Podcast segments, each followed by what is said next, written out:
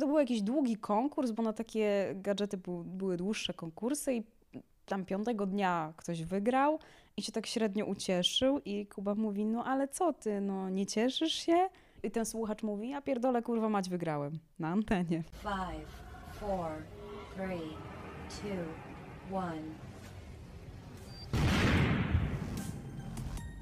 Podcast radioaktywny.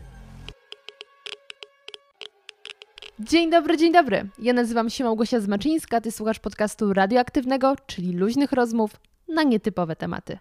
Ah, moi drodzy, bardzo się cieszę, że w końcu mogłam przywitać się z Wami tymi słowami. Zanim zaproszę Was do posłuchania rozmowy, która mam nadzieję sprawi Wam tyle radości, co mnie nagrywanie jej, to chciałabym tutaj zacząć od krótkiego ogłoszenia dusz podcasterskiego, bo wydaje mi się, a nawet jestem pewna, że e, zasługujecie na pewnego rodzaju mm, wytłumaczenie, gdzie ty z Maczyńska byłaś, jak cię nie było. Myślę, że nie będę tutaj specjalnie się rozgadywała na ten temat, bo po prostu szkoda waszego czasu, ale w takich żołnierskich słowach po prostu mam za sobą bardzo trudne miesiące. Mogę chyba nawet powiedzieć, że najtrudniejsze miesiące e, w moim życiu.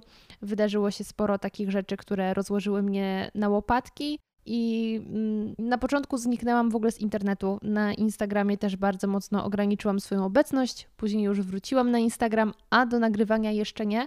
E, z kilku powodów. Po pierwsze, właściwie cały czas nie było mnie w Warszawie i nie miałam możliwości nagrywania, umawiania się z ludźmi na rozmowy, ale też jeszcze chyba nie czułam się na siłach, żeby na takie e, spotkania się umawiać, a także potrzebowałam przemyśleć, e, co dalej z tym radioaktywnym dzieckiem. Ci z Was, którzy śledzą mnie na Instagramie, ale też pewnie e, którzy słuchali ostatnie odcinki, to wiedzą, że miałam trochę problem, żeby dalej nagrywać, bo wydawało mi się, że się wypaliłam i potrzebowałam znaleźć sposób na to, aby dalej mnie ekscytowały nasze poniedziałkowe spotkania, żeby dalej robić to tak, jak chciałam to robić na początku, czyli z wielką radością, ekscytacją, ale też z treściami, które byłyby dla Was ciekawe. Mam wrażenie, że te miesiące e, mojej nieobecności nie poszły na marne, bo mam już nagranych parę rozmów też do przodu i coś tak czuję po kościach, że udało mi się trafić z tematami, o których chętnie byście słuchali, że radioaktywny wraca trochę do swoich korzeni, czyli do tego, za co wydaje mi się najbardziej go lubiliście, czyli Spotykam się z ludźmi z fajną zajawką, ciekawą historią, którzy po prostu zarażają pasją i tutaj będziecie mogli ich posłuchać. Także nie mówię, uwaga, wróciłam, bo już wiem, że życie jest tak nieprzewidywalne, że może znowu wróciłam na miesiąc, ale mam nadzieję, że limit dziwnych, złych wydarzeń został wyczerpany. Ale na pewno to, co mogę powiedzieć, że mam nagranych już kilka odcinków do przodu i będę starała się je po prostu publikować i być tutaj z Wami, bo bardzo się stęskniłam. Już na koniec, bo wiem, że to strasznie długi wstęp, ale też długo mnie nie było, więc mogę sobie teraz pozwolić na tych kilka minut patetyzmu. To chciałam Wam bardzo serdecznie podziękować za całe wsparcie, że pomimo tego, że radioaktywny od 2020, początku 2020 roku praktycznie się nie pojawia, bo tych kilkanaście odcinków to jest niewiele w porównaniu do pierwszych lat działalności, kiedy nowy odcinek był co tydzień. Cały czas ze mną jesteście, wspieracie, mówicie, że czekacie na kolejne odcinki i to właśnie dla Was te odcinki będą się pojawiały. A już teraz zapraszam Was do posłuchania rozmowy z Kasią Węsierską. Jeśli nawet to nazwisko na pierwszy rzut ucha niewiele Wam mówi, to być może kiedy usłyszycie jej głos, wszystko stanie się jasne, bowiem Kasia jest prowadzącą audycji w Radiu SK, a także od już jakiegoś czasu odnoszącą bardzo duże sukcesy TikTokerką, ale o tym wszystkim, czyli zarówno o pracy w radiu, o radiowej kuchni, a także o podboju TikToka rozmawiamy w dzisiejszym podcaście, także już nie przedłużając, bardzo serdecznie zapraszam Was do posłuchania naszej rozmowy. Dzień dobry, dzień dobry Kasienko. Dzień dobry. E, bardzo miło Cię widzieć i to po wielu, wielu latach, tak naprawdę, na żywo. chociaż teraz Cię widzę częściej, ale to na TikToku i do tego też dojdziemy. Natomiast faktycznie ostatnio widziałyśmy się w jakimś 2016. E, Tak myślę, tak mogło być. To był rok, kiedy ja odeszłam z polskiego radia, więc siłą rzeczy bardziej nasze drogi się wtedy rozeszły. Tak, już chociaż nie też- widywałyśmy na korytarzu No właśnie, na radiowym. korytarzu, bo te drogi też nigdy nie były jakieś takie bardzo bliskie, bo my pracowałyśmy przy różnych programach, co nie? Przy, przy czym pracowałaś w polskim radiu? Ja pracowałam, a od którego roku byłaś w polskim Ja radiu? byłam rok, od 2015 Od przyszłam. 2015. To w 2015 ja już pracowałam przy swoich programach głównie i mało już robiłam rzeczy takich Miałaś reporterskich. kulturę? Ja miałam serwisy kulturalne, miałam też taki program psychologiczny, mm, miałam program o rynku pracy, kilka takich programów trochę od czapy dzisiaj Mhm. myślę, bo każdy był o czym innym, one były cztery dni w tygodniu, tylko każdy program był zupełnie inny. I to już był ten taki, taki moment, kiedy ja rzeczywiście bardziej przychodziłam tylko na program, mniej mnie było trochę w Mhm. radiu, nie tak jak było to za życia reporterskiego, które też bardzo lubiłam, ale sama dobrze o tym wiesz, że to jest życie dosyć męczące. Tak. Ale kurczę, uwielbiałam e, pracę reportera, szczególnie sądy uliczne, ale do tego też zaraz dojdziemy, więc od początku zróbmy, zrobię najpierw takie bardziej prawilne wprowadzenie. Mm, jesteś radiowcem z krwi i kości. Masz ku temu wykształcenie, to się chyba względnie rzadko zdarza, i pracujesz w zawodzie właściwie cały czas. I teraz można Cię słuchać i być może wiele osób myśli, kurde, skądś kojarzy ten głos? I powiem Wam prawdopodobnie tak. Radio SK. Słychać Cię tam na antenie, widać też Cię chyba w telewizji. W ogóle telewizja jeszcze SK jest, prawda? Nic się nie jest, zmieniło. jest, istnieje i chyba całkiem nieźle radzi. Z I podbijasz e, z bardzo dużymi sukcesami TikToka. To jest moja e, zabawa łamane na misję, łamane na testy Te- te różnego typu, które tam prowadzę. Co na razie wychodzi z Twoich testów? Bo moim zdaniem naprawdę fajnie to siadło. Sama z zaciekawieniem słucham tego, co tam mówisz. No właśnie, wychodzi z moich testów to, że rzeczywiście ta platforma się mocno zmienia, bo ja ją znałam, bardzo pobieżnie ją znałam na początku i zawsze mi się wydawało po tym, jak TikTok stał się transformowanym musicali, tak? Mhm. Musically to się tak nazywało, e, że to już nie jest tam taka zabawa tylko. Dlatego, że jak ja tam zaczynałam obserwować sobie, to tak bardzo niepewnie podchodziłam. Kiedyś mnie o to poproszono w pracy. Czy ty byś mogła tam trochę bardziej e, zobaczyć, jak ten TikTok działa? Może byś coś ponagrywała na nasz kanał? Mówię o kanale eskowym. I ja wtedy dość niepewnie podeszłam do tego tematu i weszłam w to, co, w co się wchodzi najczęściej, czyli w trendy. E, Czyli to, co zdarzało mi się robić na kanale eskowym, no to były wiadomo wtedy najpopularniejsze trendy, nie wiem, to był czas Benny e, i Gasa Dappertona, Super Lonely, był taki numer na początku zeszłego roku, do którego wszyscy tańczyli, bo zaczęła to tańczyć i żebym teraz nie pomyliła, jedna z najładniejszych modelek na świecie, Emily Ratajkowski zdaje się. Ona to Ona tak też tam jest. Ona też tam jest i ona w ogóle sprawiła, że ten numer wtedy stał się wielkim hitem. Mhm. e, Benny, która pochodziła z, z Nowej Zelandii. I mnie się wydawało, że to tak głównie działa. A potem y, sobie pomyślałam, okej, y, część trochę mnie oznaczano na różnych TikTokach eskowych i ja nie prowadząc w ogóle kanału miałam tam 2000 osób obserwujących, a nie miałam nic. Nie miałam Zio. pół TikToka, to jakby zadziałała tylko eska na rozpęd. I to, że po prostu ludzie sobie klikali i dodawali obserwuj, chociaż tam nie było pół kontentu na tym kanale. I w pewnym momencie pomyślałam, no dobra, no to co mi szkodzi, ale, ale zrobię to może nie po trendach, tylko zobaczymy, czy TikTok jest, może nie wiem, czy gotowy, czy, czy żeby przyjąć bardziej poważne treści. I okazuje się, że chyba jest, czego ty też jesteś dowodem, dlatego że y, robisz, widziałam bardzo różne TikToki, nie, nie są to TikToki trendowe, tylko To są bardziej tylko gadane. rozkminy. Wyłącznie rozkminy. No, ale też jest na to popyt. Jakby Tak. ludzie coraz bardziej tego potrzebują. Mam wrażenie, że teraz TikTok żyje sprzątaniem. Ja to samo oglądam cały czas. Ludzie y, na przykład orga- reorganizują swoją lodówkę albo swoją spiżarnię, albo pokazują, jak sprzątają. E, Jest y, chłopak, jest fantastyczny, który ma 3 miliony obserwujących, a czyści baseny. I on pokazuje, jak on czyści Boże, baseny. wiem, o kim mówisz. The Ale Pool Guy, on się chyba tak jakoś nazywa. Ale widzisz, z jednej strony mm, widać, że łączy nas więcej niż radio, bo algorytm podsyła ci to, czego Dokładnie, pragniesz, więc skoro widziałeś. Plus oczywiście jedzenie, to jak wiadomo, ja Tak. też tam oglądam. Natomiast y, doszło do mnie, że rzeczywiście y, to, co ostatnio zaczęło się dziać na TikToku, co ciekawi innych ludzi, to to, jak inni pokazują swoją pracę. Mhm. I takie rzeczy, które mi się wydają naturalne i tobie też, bo pracowałaś w radiu, nagle okazują się dla wielu ludzi odkryciem, że oni o tym zupełnie nie wiedzieli i nie mają pojęcia, że to radio tak działa. Ale powiem ci, ja pracowałam w radiu, ale takiego radia, o którym ty mówisz, na przykład zupełnie nie znam, bo wiemy, że polskie radio też działało inaczej.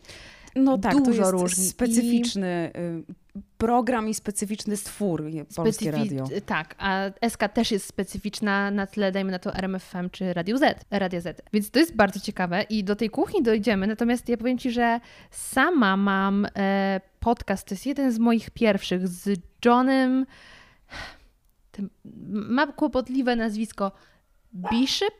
Bishop? E, John z radia. a John Beechamp, on, on tak. jest chyba John Beechamp. Okej, ma trudne to dla mnie nazwisko. Zdaje się, że już John nie pracuje w radiu, wiem, że rozkręca jakiś swój własny biznes i n- On nagrywa... w Culture e, robił reportaże. W takim Tak, portalu. i teraz chyba nagrywa albo audiobooki, albo książki dźwiękowe dla dzieci, z tego co widziałam. Okej. I widzisz, ja się z Johnem spotkałam bardzo dawno temu, to był w jakimś 2018, bo też byłam ciekawa jego radiowej kuchni, bo to też zupełnie inna klasa i szkoła niż gdzieś ja tam się zahaczyłam e, przez rok w czwórce, chociaż i tak uważam, że sporo się zdążyłam przez ten czas nauczyć, ale znowu, ja byłam głównie reporterem, a Johnny jednak robił też inne rzeczy. Ty robisz zupełnie inne rzeczy. W sensie, okej, reporterem też byłaś, e, ale teraz robisz zupełnie inną robotę i to jest ciekawe. I te kulisy pracy są ciekawe do obserwowania i też e, to będzie, do tego dojdziemy później. Mam pytania od moich słuchaczy, od moich patronów. Czy są jakieś wątki, które oni chcieli zawsze dopytać? I są takie wątki. Więc jak widać, e, temat elektryzuje, dlatego też się spotkałyśmy, bo stwierdziłam, ja sama mam do Ciebie mnóstwo takich kuchennych, powiedzmy, od kuchni pytań. Więc mm, najpierw myślałam, że może zaczniemy od Twojej ścieżki zawodowej, ale zacznijmy od Eski. Zacznijmy od teraźniejszości, bo chciałam Cię zapytać, po pierwsze, jak długo już tam działasz i czy od razu byłaś e, na antenie jako prezenterka, bo tak chyba może określić Twój, No ja tam Twoje stanowisko. pracuję już prawie 5 lat, w lipcu, czyli za, no, za kilka tygodni, za dwa miesiące mniej więcej. Mi 5 lat, odkąd ja tam pracuję i samo mnie to zaskoczyło w tym roku, że to jest aż tyle, bo jakoś mi się wydawało rok, dwa, może Mhm. pięć. E, Nie, nie byłam e, od początku prezenterką. Ja tam przyszłam trochę mm, zmieniając jakby swoje zawodowe życie o 180 stopni, bo przyszłam z czwórki, tak się złożyło, że pojawiła się taka szansa, żeby trafić do Eski. Dzisiaj myślę o tym, że to był bardzo dobry moment, no bo to był czas, kiedy się mocno wszystko zmieniało Ja też odeszłam w polityce. 2016. I wiadomo było, że to bardzo mocno wpłynie na media Tak. publiczne, co dzisiaj widzimy. I e, no, pojawiła się taka szansa, więc ja z niej skorzystałam. A to, to była o tyle zmiana, że tam ja dostałam stanowisko y, serwisanta, czyli osoby, która przygotowuje i czyta serwisy informacyjne, a ja Mhm. tego nie robiłam. Ja Mhm. robiłam tylko serwisy kulturalne, to było zupełnie coś innego, więc pierwsze trzy miesiące to też była dla mnie zupełnie nowa praca, żeby się nauczyć inaczej redagować teksty, inaczej pisać, no trochę inaczej czytać, bo jednak serwisy informacyjne mają takie swoje inne Taką tempo, melodię. dynamikę, tak, Tak. trzeba się zmieścić dokładnie w czasie, bo też SK jest taką specyficzną stacją, że są tam tak zwane rozszycia, czyli y, w pewnym momencie stacja się rozszywa na 40 innych małych stacji, które nadają w Polsce i każdy wchodzi ze swoim serwisem lokalnym. Hmm. Więc jakby serwis musi trwać na przykład równo dwie minuty, ani sekundy dłużej, bo wtedy będzie to miało wpływ na całą antenę. I e, no to też wymagało ode mnie takiego przestawienia się i ja tak pracowałam mniej więcej dwa i pół roku, chociaż już wiedziałam w pewnym Na momencie, że samych serwisach? tak, U. że to nie jest... Robiłam też oczywiście wywiady z artystami, różne takie Rita rzeczy Ora. antenowe. No, to już była później, ale tak. E, ale już gdzieś w pewnym momencie wiedziałam, że, je, że, że to nie jest moje miejsce, że jest mi tam trochę niewygodnie, że fajnie, cieszyłam się bardzo, że mi się udało wtedy zmienić tę pracę, że przyszłam do Eski i że tam mogłam być, ale już też wiedziałam, że sprawdziłam to i że to nie jest moje miejsce na antenie. I pojawiła się taka okazja, pojawiła się taka okazja. Ja sama o tę okazję poprosiłam, bo jakby doszłam do takiego momentu w życiu, że wiedziałam, że jeżeli ja o coś nie zapytam i nie powiem, że ja bym może chciała, no to nikt się tego nie domyśli. I ja Mhm. po prostu zapytałam wtedy swojego dyrektora i co ciekawe, pierwsza odpowiedź była negatywna. On powiedział: Nie, chyba nie. Ja nawet pamiętam, że przygotowałam wtedy demo całe ze swoich poprzednich, ze swojej poprzedniej pracy Mhm. i jakby nawet nie było tej odpowiedzi negatywnej, tylko ja po prostu przyszłam, powiedziałam Olgierd, słuchaj, bo, bo może, może potrzebujesz kogoś na weekendy, na zasadzie dodatkowej, bo ja bym chciała wrócić na antenę i, i spróbować zobaczyć. I on powiedział, okej, no to może wyślij tam, co tam masz, jakieś demo. I ta to, to wysyłka tego demo spotkała się z ciszą. No, reakcja, czasami brak reakcji jest także reakcją, jest odpowiedzią. Powiedz to wszystkim na Tinderze, którzy doświadczyli ghostingu. No, współczuję, ale też wiem, co to znaczy. No. E, I, e, I co ciekawe, kilka tygodni minęło, ja już się trochę pogodziłam z tym, że no trudno, nie teraz. I, I sama ta informacja do mnie przyszła. Słuchaj, wiem, że ja wtedy nie odpisałem na ten mail, ale może. No i tak byłam przez weekendowym takim prowadzącym przez kilka miesięcy, a potem przyszła taka szansa, żeby, żeby trafić na y, program, no nie dzienny, tylko wieczorny, ale jakby na stałe i żeby zmienić zupełnie ten dział, czyli wyjść z newsroomu i trafić do tak zwanego działu programowego, czyli Mhm. ludzi, którzy prowadzą programy. To na czym teraz dokładnie polega Twoja praca? Bo my, jako słuchacze, kojarzymy przede wszystkim mm, takie, serw- takie pan- mm, nie, to nie są panele, pasma. Takie pasma, że zazwyczaj jest dwóch prowadzących, trzech czasem. E, oni wchodzą pomiędzy piosenkami, mówią jakieś e, newsy, albo że Adele właśnie wrzuciła zdjęcie, przepraszam, Kinga Rusin wrzuciła zdjęcie z Adele. E, Adel chudą jak przecinek. Dokładnie, to musiało być zawsze podkreślone. Albo są jakieś newsy dotyczące artystów, których piosenki właśnie też zaraz polecą z ich historii życia, albo jakieś żarty. Jak tak naprawdę wygląda ta praca, poza tym, co tylko my słyszymy? No jest trochę bardziej skomplikowana, ale cieszę się, że ten efekt brzmi tak, jak brzmi, że to jest taki luz, bo czasami się tam mocno gimnastykujemy, żeby tak było. Rzeczywiście jest tak, że każdy z nas jest przypisany do swojego pasma, przy czym te takie pasma uznawane za takie rozpędowe i takie kluczowe dla radia są zazwyczaj obsadzone przez więcej niż jedną osobę. To też wynika z tego, że dobrze jest mieć kogoś, kto będzie takim wsparciem realizacyjnym, no bo tam się jest tak, tak zwana autorealizacja, czyli no to ja sobie sama muszę włączyć mikrofon, to ja muszę sama zmiksować piosenki. Nie macie takiego realizatora? Nie, nie mamy. Co ty mówisz? No, a w polskim radiu to było nie do pomyślenia. Tam No. i realizator, i wydawca, i tylko się przychodziło do studia, się mówiło, Czyli jak to chcesz był mi luksus. powiedzieć, że w studiu jesteście naprawdę tylko wy prowadzący i nikt nie siedzi za Tak, ścianą? już w tej chwili... W dobie... nie ma wydawcy, który puka ci w okienko na zasadzie, co ty właśnie powiedziałaś? Nie, nie, czasami jest to taka zwrotna po programie, ale bardzo rzadko się, masz szczęście, się to rzadko zdarza. E, Teraz rzeczywiście jest tak, że jesteśmy zupełnie sami, dlatego że zazwyczaj e, jeszcze serwisant przychodził, Mhm. czytać serwisy o go, pełnej godzinie, no ale e, jeszcze jesteśmy, powiedzmy to w końcówce pandemii, pewne obostrzenia także Słyszałam w już o czwartej trwają. fali, więc wiesz. Więc jeszcze to chwilę potrwa. Natomiast no, pewne obostrzenia jeszcze są wprowadzone. Yy, powiedzmy, że firma dmucha na zimne, więc serwisanci siedzą osobno i tylko łączymy się ze studiem na czas serwisu. No a tak to jesteśmy rzeczywiście tam zupełnie sami, jeżeli Kurczę. prowadzimy pojedyncze programy, a większość jest e, takich e, programów e, solo, bo tak naprawdę tylko dwa w ciągu dnia są obsadzone większą liczbą Poranki? osób. Poranki i tak zwany drive, czyli ten czas, kiedy wszyscy wracacie z pracy 16, 18? samochodem. Tak, u nas 15-18, dlatego też, że mamy mm, dużo słuchaczy w mniejszych miastach, a tam rytm życia trochę się Mhm. toczy inaczej niż Tak. ten warszawski. I tam są u nas jakby na takiej centralnej jest, która nadaje na większość kraju dwie osoby. Jest jeszcze pięć takich lokalnych e, wydań tego drive'u, czyli programu Wrzuć na luz i tam też od dwóch do trzech osób. I to są tylko takie dwa programy, które mają większą obsadę, a reszta to rzeczywiście siedzimy tam sobie sami smutni w tym Mm, studiu. E, dobra, no to słuchaj, to moje pierwsze pytanie, e, które chciałam skonfrontować. Za czasów jeszcze czwórki, magister Migała Michał, pozdrawiamy. poszedł e, do antyradia? E, tak, tak. e, Do Z Antyradia. Jokiem, jeżeli dobrze Chyba tak. pamiętam. I pamiętam, że on y, był rozczarowany tym trochę. Nie wiem, czy ja teraz jakąś bardzo kuchnię wyjawiam, ale najwyżej się to wytnie. Y, że wejścia musiały być pisane. Że nie było takiej swobody wypowiedzi jak na, w polskim Ja- radiu o dziwo. I to był dla niego problem, że to jest wszystko pisane. Więc moje pytanie brzmi, czy wejścia są naprawdę pisane? Bo ja czasem słysząc te niektóre żarty, które idealnie się komponują wchodzącą piosenką, myślę, pisane jak nic. Odpowiedź brzmi to zależy. Jeżeli chodzi o grupę EuroZ, do której należy Antyradio, to już też słyszałam, że tam są specjalne osoby, które piszą takie programy. Ale my jesteśmy fantastyczną polską firmą pod tytułem Grupa ZPR Media, całkowicie polski kapitał, więc u nas nie ma takich luksusów. Nie mówiąc e, szczerze, e, zdarzają się takie sytuacje przy większej liczbie prowadzących. Oni sobie muszą rozdzielić takie wejścia między sobą, żeby tam, bo dogranie się, jak są trzy osoby, to jest bardzo trudne. No i wiadomo, że e, jeżeli oni sobie tego nie, powiedzmy, przećwiczą, albo chociaż nie wymyślą puenty przed, to ktoś ją na pewno spali. To jest pewne, a to się nie może zdarzyć. Więc przy takich programach, które są prowadzone przez większą liczbę osób, jest tak, że niektóre wejścia są częściowo reżyserowane na takiej zasadzie, że puenta jest znana im wszystkim y, przed samym wejściem i tylko mówią, to ty mówisz puentę, a reszta na przykład robi te pierwsze, powiedzmy, zapowiedź czy zajawkę tego, o czym dokładnie jest mowa.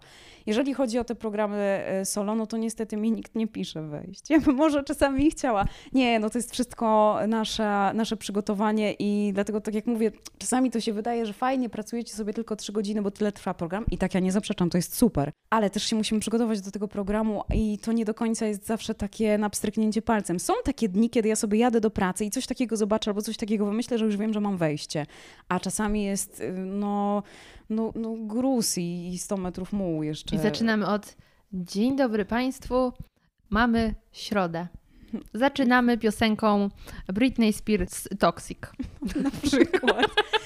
E, I ta energia. I rzeczywiście wtedy trzeba trochę tam kombinować i się przeszukuje internet i człowiek... Dnia, święta nietypowe na pewno. O, to zawsze. To zawsze ja, to ja codziennie rano sprawdzam, albo i wieczorem dnia poprzedniego. Kalendarz świąt nietypowych jest moją ulubioną stroną. Ja Nie wiem, załóżcie patrona i tak cokolwiek to prowadzi, ja tam będę wpłacać. Kalbi. Kalbi, dokładnie. Ja słuchaj, świętami nietypowymi grałam dwa lata na Instagramie. Codziennie ludzie mówią, jakie są święta nietypowe. Także... My też tym czasami no, gramy, także ja codziennie. Nie, natomiast y, z tego co wiem, to jest już coraz rzadsze zjawisko, żeby te wejścia były w 100% pisane, bo nie wszystko da się przewidzieć. Na pewno są takie wejścia, y, nie wiem, dwa, trzy w godzinie, które mogą być napisane, bo wiadomo, że tam nie będzie słuchacza, że trzeba zrobić coś tam, jakiś stały element i to się musi pojawić. Ale y, jeżeli chodzi o Eskę, bo ja się tylko tu mogę ze stuprocentową pewnością wypowiadać, to nie, nie mamy takiej osoby, chociaż też słyszałam, że my podobno tylko wszystko przychodzimy i dostajemy kartki i sobie to czytamy i mówimy, to ja bym chciała poznać tę osobę, niech ona mi raz te kartki przyniesie. Umówmy się, gotowe kartki, że masz za, y, napisane zarówno pytania, jak i wszystko, to jest y, program śniadaniowy. Tam prowadzący tak. praktycznie nic nie robią. Tak, to prawda, I bo to jest cała grupa researcherów. Dla, z całym szacunkiem dla prowadzących, oni naprawdę niewiele robią.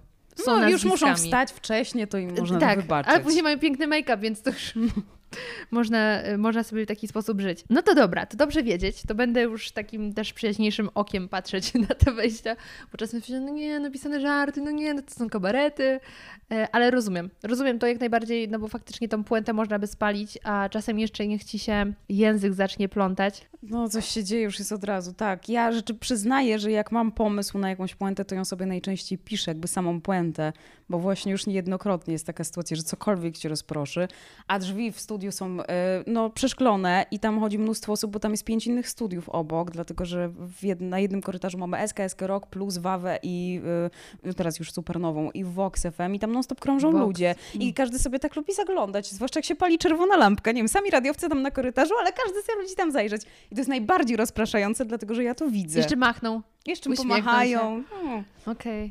Powiem Ci, że ja y, po tym, jak odeszłam z polskiego radia i wtedy poszłam do telewizji, bo byłam. To był ten etap, kiedy ja byłam. A to było WP, dobrze pamiętam? Tak, Telewizja WP. WP. Tak, tak, tak. To był ten etap, kiedy ja byłam młoda i głupia. Teraz y, już nie jestem młoda po prostu. I y, myślałam sobie, no, radio to tam wiadomo, rozbieg. Wchodzimy w świat mediów, zobaczymy telewizja. Kurde. Nie, telewizja nie ma za grosz magii. Telewizja nie ma uroku w sobie. Tam nie ma takiej szczerości, jak ma radio. I w, już pracując w WP zaczęłam tęsknić strasznie za radiem i chciałam wrócić na dobre, dobrą ścieżkę. No i niestety nie jest łatwo dostać się do radia, wysyłając CV-ki. I do tego y, motywu chciałabym zaraz dojść, ale y, wtedy zahaczyłam się o Radio Campus. I y, ze względu na to, że miałam doświadczenie, no to mogłam prowadzić program jakiś tam chyba poranny kampusowy, już w ogóle tego nie pamiętam. Ale y, największym dla mnie szokiem było, kiedy ja już wiesz, trochę nagrywałam podcast, więc też, że tak powiem, byłam na bieżąco z nagrywaniem, z rozmawianiem z ludźmi, y, z pracą z mikrofonem w jakimś stopniu, ale kiedy pierwszy raz weszłam na antenę i to sama, to było takie, o kurde, to jest zupełnie coś innego, bo ja w czwórce weszłam na antenę, oczywiście wchodziłam w piąteczku, no ale to tam Gwiazdor przejmował powiedzmy dowodzenie, a my byliśmy tylko dodatkiem. A poza tym byłam parę razy w poranku z jakimś materiałem. To też coś innego, jak masz prowadzącego. A tu nagle zostałam y, bez takiego przygotowania, bez pomysłu w ogóle, jak to wygląda i faktycznie powiedzieć coś mądrego, a żeby nie nastała cisza, a w radiu cisza jest bardzo wymowna, to jest stres. Jak w ogóle wspominasz swoje pierwsze wejście na antenę? Już teraz nie mówię w Este, no bo to już też byłaś radiowcem, ale tak w ogóle nagle Chociaż świeci się lampka. Ja w SC też pamiętam, że miałam bardzo duży stres. Ja chyba nie spałam północy wtedy. Jak wiedziałam, że mam w niedzielę rano, miałam swój pierwszy taki samodzielny dyżur i jeszcze dochodził do mnie ten ciężar, że o ile sobie myślałam, okej, na pogadać to ja sobie pogadam, poradzę sobie, ale muszę się jeszcze zrealizować. Muszę sama No sobie włączyć mikrofon, muszę nic nie zepsuć, żeby ta muzyka jednak leciała, żeby nie było ciszy. I pamiętam, że to było dla mnie... Bo zanim ktoś ci da znać, że jest cisza, to też chwila minie. No. Ja sama to powinnam słyszeć, tylko czasami jest taka sytuacja, że nie wiadomo, co wtedy robić. Człowiek trochę jeszcze nie miał aut- automatyzmów takich, bo już teraz to rzeczywiście jest trochę inaczej. Po tych ki- kilku latach takiego, takiej pracy na antenie i prowadzenie programu, no to już bym wiedziała, co zrobić i szybciej bym się ogarnęła niż wtedy. I pamiętam, że to było dla mnie najbardziej stresujące. E, I no oczywiście, że tam coś, coś, coś tam nie wyszło w- z tą realizacją podczas tego pierwszego programu. I wtedy ten stres był spotęgowany. Raz, że to było dla mnie nowa rzeczywistość, bo jeszcze takiego programu nie prowadziłam w takiej stacji według y, no też wytycznych. W polskim radiu działało to trochę inaczej. Jak się powiedziało, robię teraz wejście co piosenkę, to się robiło wejście co piosenkę, a co dwie, to gramy dwie. Natomiast w ST godziny, jakby liczba wejść w godzinie jest już wyznaczona w ramówce, ponieważ to się rządzi trochę innymi prawami, to jest konkretna stacja, tam jest konkretna playlista, jakby stawiamy na muzykę. Więc w większości programów jest tak, że wejście jest co trzy lub co pięć piosenek. Ile trwa? E, Nie ma czasu trwania. Tutaj jesteśmy akurat zwolnieni z obowiązku trzymania się konkretnej, e, konkretnego czasu. No, jak to mówi mój szef, tak długo jak jest ciekawie i tak długo jak trzeba. No, wiadomo, że zasada jest im mniej, tym lepiej, natomiast nie jest tak, że po 30 sekundach ktoś nam wyłącza mikrofony i już. E, ale liczba wejść jest jakby z góry ustalona i każdy, kto prowadzi swój program, wie, ile będzie miał wejść w godzinie i co ile one nastąpią. I jakbyśmy zapomnieli, to zawsze widzimy to w ramówce na emisji, gdzie jest po prostu takie hasło DJ Link, co Mhm. oznacza, że tutaj mamy zrobić wejście. Więc to też była zupełnie inna rzeczywistość. A ja pamiętam, nawet ostatnio odsłuchałam tego pierwszego razu na antenie w czwórce. Nawet wrzuciłam to na ten TikTok. W czwórce czy, czy w W SC? czwórce. W SC Okej. nie mam. Nie chyba jakby przezornie tego po prostu nie zgrałam. Już teraz wiem, że tego nigdzie nie odnajdę. Nie ma tego w archiwum. Ale archiwum Polskiego Radia jest. Jest przepastne. Tam to na pewno są Tam wszystkie tyle nasze rzeczy wejścia. mogłoby też wypłynąć na przykład z piąteczka. No myślę, że na pewno to archiwizowali. I to już w wersji cyfrowej, więc nie tak łatwo będzie się tego pozbyć. Już nie da się spalić Słuchałam taśmy. tego też. E, I I jak wrażenia były? No, było to 10 lat temu. Nie wiem, wtedy wszyscy mówili, że fajny głos, nadajesz się do radia. Dzisiaj to ja bym siebie tam w ogóle nie przyjęła do tego radia, jak to było wtedy. No ale chyba Zmienił też... cię głos? Bardzo, bardzo. Jakby jak mówię, jak ktoś mi będzie mówił, że kobiety nie przechodzą mutacji, to nie uwierzę. Prawda? Oczywiście, że przechodzą. Może nie tak drastyczną jak panowie, ale przechodzą. To czekaj, to pierwsze pytanie. Jakie dostałaś uwagi na swoim pierwszym egzaminie na kartę mikrofonową? I tutaj zrobię krótki disclaimer dla e, słuchaczy. Pracując w polskim radiu oraz w telewizji, Telewizja jest karta polskiej, ekranowa. tak, tak. trzeba przejść egzaminy. To jest z poprawności językowej, z dykcji, em, z interpretacji tekstu. Kilka takich wątków przynosi się na pewno swoje nagrania e, z anteny Tak. i tutaj też taka ciekawostka, wszyscy mówią, że to mają być nagrania żywe z anteny, a każdy przychodzi i nagrywa je zazwyczaj w studiu, żeby było jak najbardziej idealne. Dlaczego jednak są prawdziwe? Tym E, bardziej, że nie, no bo Ale tym bardziej przecież ty nie możesz wejść na antenę, jeśli nie masz odpowiedniej karty. I to no jest. i to jest paradoks. to jest Dlatego większość po prostu nagrywa to w Mhm. studiach nagraniowych i przynosi. A komisja bardzo dobrze wie o tym, że to najczęściej nie są wejścia na żywo, Mhm. no ale zasady są jakie są, więc przymykają na to oko. To jakie były uwagi, jakie usłyszałaś? Bo na pewno musiałaś coś usłyszeć. Ja pamiętam, że e, po pierwsze na dzień dobry to już mi wytknięto błąd, ponieważ tam się przychodzi przed taką komisję, jak do Mam Talent, siedzi kilka osób Tylko i trzeba coś o sobie powiedzieć. śmiesznie. Tak, to tam nie jest. nie Z jest. perspektywy czasu jest. E, No, dla nich. I zawsze pytają, no, no to proszę coś o sobie powiedzieć. I tam zawsze jest pan, pani, bo tam jest pełna kultura. Tak. I ja pamiętam, że powiedziałam takie zdanie w stylu aktualnie pracuję w czwórce. Coś takiego. I już pierwsza uwaga była niepotrzebnie to aktualnie. Można powiedzieć teraz albo po prostu pracuję w czwórce. I szczerze mówiąc, ja nie pamiętam nic więcej, na pewno były uwagi. Pamiętam, że dostałam dosyć prosty ten test, dlatego że tam jak się zdarzyło, zawsze trzeba było wyjaśnić znaczenie jakiegoś słowa.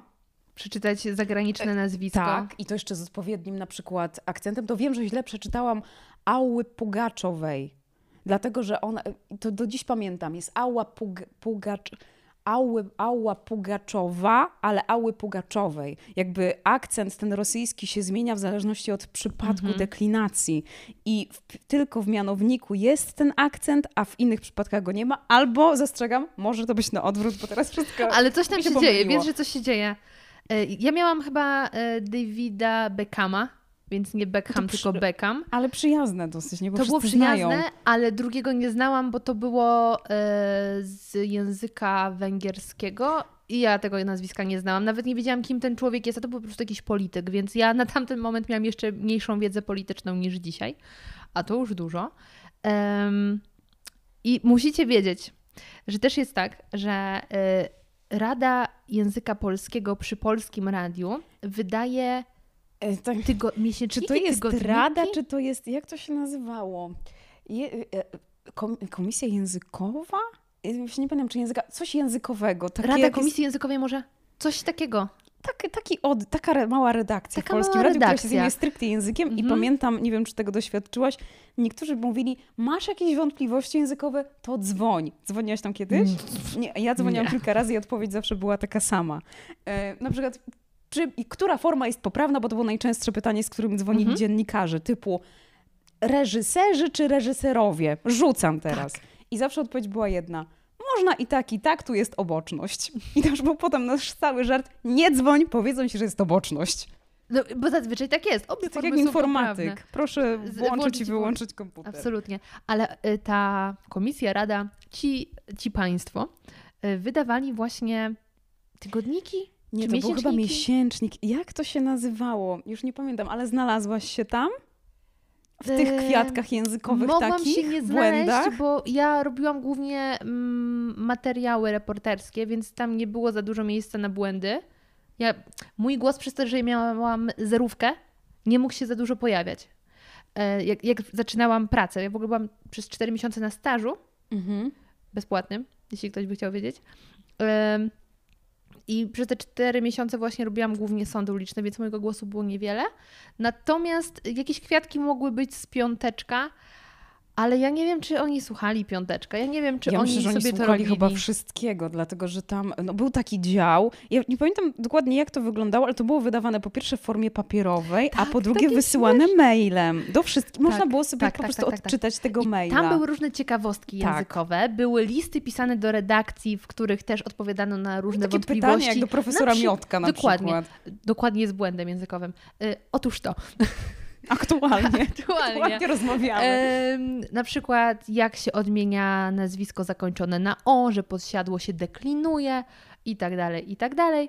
Y, No i kwiatki z anteny. Co, co komisja wyłapała i właśnie to było takie mhm, kto tym razem wylądował I na tam najgorsze, że to nie było anonimowe, tylko tam nie było z nazwiska, to żeby nie było, ale zawsze był podany, który program, czy jedynka, czy dwójka, czy trójka, czy czwórka, plus nazwa audycji, więc było już z góry wiadomo, kto ten błąd popełnił. Tak. I data jeszcze najczęściej. Kiedy to było? No właśnie, więc działo się. Także tak y, w dużym skrócie wyglądał egzamin y, na kartę. Trzeba było to wszystko wiedzieć. E, Ale właśnie, to też nie było tak, że dostałaś, dostawało się zagadnienia, które będą poruszane na egzaminie. Nie, nikt nie tylko wiedział trzeba tego. było wiedzieć. I co ja do mojego egzaminu przygotowywałam się. Ja mam bardzo słabą pamięć do imion i nazwisk, więc nie pamiętam, jak ona się nazywała, ale ona też się starała wtedy o kartę. I ona pracowała w mm, redakcji muzycznej, w tym takim pokoiku na końcu korytarza Mhm. już. Nie pamiętam, jak ona się nazywała. E, I też się starała o kartę, więc my wtedy razem się uczyłyśmy. I ja zebrałam wszystkie te książeczki, jakie udało mi się dorwać. Od I redakcji czytałyśmy to. Ja dziś dalej mam chyba te notatki i tam właśnie, wiesz, odmiana danych słów, czy dany czasownik łączy się z zbiernikiem, czy z dopełniaczem. Ale dlaczego zapytałam Cię o ten egzamin? Bo wyszłyśmy od tego, jak głos się zmienił.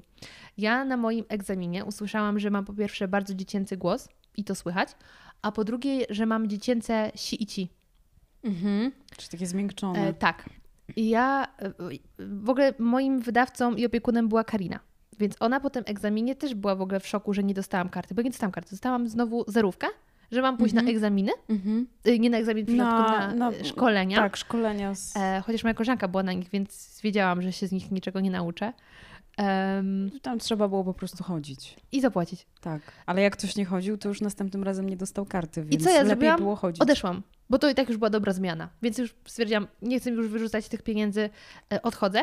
Ale powiem ci, że tak jak wtedy sobie myślałam, jak to ja mam dziecięcy głos? Co to w ogóle? Co to? Jakieś, jakie ci? No, jak odsłuchałam stare materiały, ogromnie mi się zmienił głos i faktycznie ja brzmiałam jak dziecko. Sama bym siebie teraz na antenę z perspektywy lat nie wpuściła. No tego w czasie rzeczywistym człowiek nie wie, nie słyszy pewnych Bo rzeczy. też nie ma porównania, tak, jaki może ma, mieć głos. Zupełnie. I, i to, to każdy mówi o swoich nagraniach. Mhm. O Jezu, jak to? Ale wtedy, wtedy to było okej na, na tamte możliwości. No tak chyba do tego trzeba podejść. Ale czy ty robiłaś coś, żeby obniżyć głos? Bo ja początkowo robiłam ćwiczenia, Mhm. ale jak któregoś razu tak bardzo obniżyłam, że stwierdziłam, o, mm, stop, tu już jest ta granica, dalej nie chcę obniżać. A potem zaczęło mi się obniżać chyba ze względu na to, że dużo mówię, więc głos się męczy. A druga teoria jest taka, że słyszałam, że whisky obniża głos i coś w tym może być. To o whisky nie słyszałam. Ja wiem, że na pewno wiek obniża głos. Mhm. No to jakby człowiek e, e, rośnie, no dojrzewa. I u kobiet też to słychać, Zużywa że ten głos struny. tak jakby trochę poważnieje i to chyba u mnie Mhm. było. E, Bo ja nawet jak słyszałam, słucham, jakieś takie są um, audycje na YouTubie, bo był taki moment, no, że czwórka była mocno multimedialna i wszystko właściwie szło na YouTube, zwłaszcza jak był gość. A ja miałam sporo takich audycji z gośćmi, mówiąc w cudzysłowie, z celebrytami, no znanymi ludźmi. Wiadomo, że to się tam klikało trochę bardziej, o ile cokolwiek się mogło klikać na YouTubie Polskiego Radia. No i to tam właśnie umieszczano i ja jakiś czas temu sobie wróciłam, dlatego że ktoś mi o tym przypomniał, a ja też chciałam posłuchać, ponieważ miłością e, ogromną niezmiennie darzę rapera tego typa Mesa i on był właśnie jednym wtedy z moich pierwszych gości w tym programie. I ja nawet, to było pięć, no nie, już musiało być sześć lat temu. I nawet y, już wtedy słyszałam w stosunku do teraz, jaka była różnica, a to i tak już było po czterech latach pracy w radiu i to było jeszcze jakby już, już i tak lepiej niż w roku 2011, kiedy ja w ogóle do tej pracy przychodziłam. Ale masz naprawdę dobry głos. E, Ale wszystko da się zrobić ćwiczeniami, to też jest taka moja teoria. Ale po pierwsze trzeba zacząć od tego, żeby się nagrywać i słuchać i mówić samemu do siebie. Oswoić z głosem, Mhm. bo każdy, chyba każdy. Ja, każdy. Znam jedną osobę, która kiedy po raz pierwszy usłyszała swój głos nagrany, była zadowolona? wow, jaki mam fajny głos. Ja mówię, no I know, masz super głos, bo faktycznie ma. No E, to jedna na Też milion. była gościem mojego podcastu, ale nie będę zdradzać o kim mowa. Ale cała reszta reaguje tak samo. Więc jeśli wy, na przykład ja i ty widzę też, typowy radiowiec, e, wysyłam wiadomości głosowe. Nie chce mi się pisać, Tak, więc na Instagramie wiadomości głosowe. I niektórzy myślą, że się odważą i wyślą mi też. I pierwszy komentarz jest, Boże, ale mam straszny głos. Jest taki, nie masz. Pierwszy raz go słyszysz. No bo problem jest taki, że my słyszymy swój głos dużo ładniejszy w głowie niż on jest przez rezonatory, które mamy. I Ale przez ja to, mam że wrażenie, mamy... że też słyszymy niższe. Tak, bo on gdzieś rezonuje właśnie przez rezonatory, przez zatoki. Trochę go mamy ze środka, czyli nie przechodzi przez różne zakłócenia, przez które przechodzi, jak go artykułujemy na zewnątrz. I, I słyszymy się... go też stąd. No i zupełnie jest inny idzie tak. przekaz. I dlatego nam jest, jest ta, dlatego właśnie zawsze jest taki szok, jak się człowiek nagra i odsłucha. To tak mnie inni ludzie słyszą. Ale to samo, co teraz na TikToku był ten trend, gdzie ludzie sobie odwracali, jak ich twarz wygląda E, dla kogoś. Tak. Dla mnie w ogóle było takim szokiem, czy wy naprawdę wcześniej nie wpadliście na to, że widzicie inaczej swoją twarz. Przecież to wystarczy, jak robisz e, nagranie na Insta Stories versus jak robisz sobie zdjęcie, to są dwa różne odbicia. No, z, z, to już rodzaj kamery, nie? Tutaj Tak. zmienia wszystko. Dla, na, dlatego ja na przykład, kiedy nagrywam Insta Stories, włosy mam przerzucone na tą stronę, ale w życiu codziennym noszę tak i na zdjęciach mam w tą stronę. No bo y, Instagram nie obraca. Telefony I na niektóre Instagramie odwracają wygląda o wiele lepiej. No to prawda. No. Dlatego jak ja miałam jakiś czas temu złamaną rękę, to niektórzy to podważali mówiąc, jak to mówisz, że masz złamaną leną, a na Instastory ciągle prawa. Zmieniasz sobie i zapominasz, którą masz złamaną. No a to była kwestia kamerki właśnie. No właśnie. E, No dobrze, to czekaj. Mm, Jak my y, zawędrowałyśmy do tego niskiego głosu, że się zmienił? Że, Przez pierwsze, przez pierwsze, tak? Przez pierwsze wejście. Zapytaś mnie, czy Tak, pamiętam że to odsłuchałaś pierwsze też. wejście Mhm. antenowe. a twoje pierwsze, pierwsze wejście antenowe nie w SC? No to właśnie pierwsze, pierwsze ostatnio odsłuchałam i nawet je wrzuciłam na TikTok. To było zupełnie jakby pierwsze live, bo wiadomo, że miałam kilka wejść wcześniej w studiu podczas nagrań, gdzie mm, byłam, ja zaczęłam swoją przygodę z radiem od przejścia na praktyki do Polskiego Radia, takie studenckie. Tam mnie skierowano i napisałam Trzeba było tam jakiś formularz wypełnić, napisać, co się lubi, czym się człowiek interesuje. Ja się wtedy interesowałam głównie muzyką, bardzo oryginalnie. No i ktoś pomyślał, o to czwórka będzie dla niej idealna. No i rzeczywiście tam mnie skierowano. Ja poszłam na te praktyki i w trakcie tych praktyk miałam bardzo fajną opiekunkę, Justynę Janas, która zresztą nadal w e, czwórce w Polskim Radiu pracuje. I ona e, od razu, drugiego dnia mówi, to idziemy do studia i sobie porozmawiamy w tym studiu. I ona ze mną przeprowadziła jakąś taką rozmowę. Ja też wtedy przeżyłam szok, że tak brzmi mój głos, bo jednak warunki studyjne są nieco inne niż nawet takie, jak się człowiek nagrywał. Ale dopiero wtedy się przekonałaś? W ramach studiów nie mieliście jakiegoś... e, Ja byłam na pierwszym roku studiów A, dziennikarskich, to jak tam poszłam. Tam było bardzo szybko. ogólny e, profil, bo jakiekolwiek specjalizacje zaczynały się od drugiego semestru drugiego roku. Mhm. Więc tam mieliśmy wykłady pod tytułem filozofia, socjologia, ekonomia. No typowy pierwszy rok. Tak. No nic szczególnego. Ja poszłam od razu w, w lipcu po tym pierwszym roku. No i tam właśnie dopiero zobaczyłam, jak radio działa. I byłam ze trzy razy w tym studiu na nagraniach. I, w- a to jedno nagranie, które udało mi się odnaleźć, to było rzeczywiście pierwsze, pierwsze wejście live. y, Jakieś takie w ogóle mega krótkie. Pamiętam, że to był piątek, jakieś polecanie imprez na weekend. I pamiętam, że byłam bardzo zdenerwowana i się przygotowywałam tak, jak to by miał być, nie wiem, trzygodzinny program wtedy, a to były dwie minuty. I jakby ludzie czekali na każde twoje potknięcie. O, wszyscy musieli wtedy czekać. A umówmy się, słuchacze uwielbiają potknięcia, bo one Bardzo. zupełnie nie są... E, słuchacze wtedy nie są tacy, o Boże, jak się przygotować, tylko to jest takie ludzkie i przyjemne. Chyba po prostu po drugiej stronie wtedy jest taki odbiór, o, to jednak tam nie siedzi robot, tylko jakiś żywy człowiek. Tak. E, ale to fantastycznie, że tak szybko zaczęłaś taką praktyczną e, naukę tego zawodu. No bo jednak wiele ludzi kończy dziennikarstwo i dopiero wtedy stwierdza, no to zgłoszę się do jakiejś redakcji i mają takie, o kurde, ja się do tego nie nadaję. No bo tak myślę z perspektywy czasu, że po studiach, chyba po każdych studiach, jakby wejście na rynek pracy to jest już za późno. Mhm. Dzisiaj to już w ogóle. Mhm. E, Już niektórzy zaczynają jeszcze w klasie maturalnej jakieś swoje zawodowe rzeczy na zasadzie praktyki, staże i wtedy rzeczywiście są na wygranej pozycji. A już o dzien... mówiąc o dziennikarstwie, no to już w ogóle myślę, że no im szybciej, tym lepiej. Dlatego, że myślę, że to nie będzie kontrowersyjne, bo wiele osób to mówi. Studia dziennikarskie nie uczą pracy dziennikarza. No i cieszę się, że to zdanie już padło z Twojej strony. To powiedz mi, czy nie żałujesz decyzji o pójściu na ten kierunek i czego się tam nauczyłaś? Nie, bo myślę, że bez tego nie byłoby mnie dzisiaj w radiu. To był A, jakby że sama taki... byś nie wpadła, nie, żeby tam pójść. Nie, nie znalazłabym w sobie odwagi, bo wydawało mi się, że potrzebuję usprawiedliwienia, dlaczego ja mam iść na praktyki właśnie do radia, a nie gdzieś indziej. A studia dziennikarskie to wymusiły.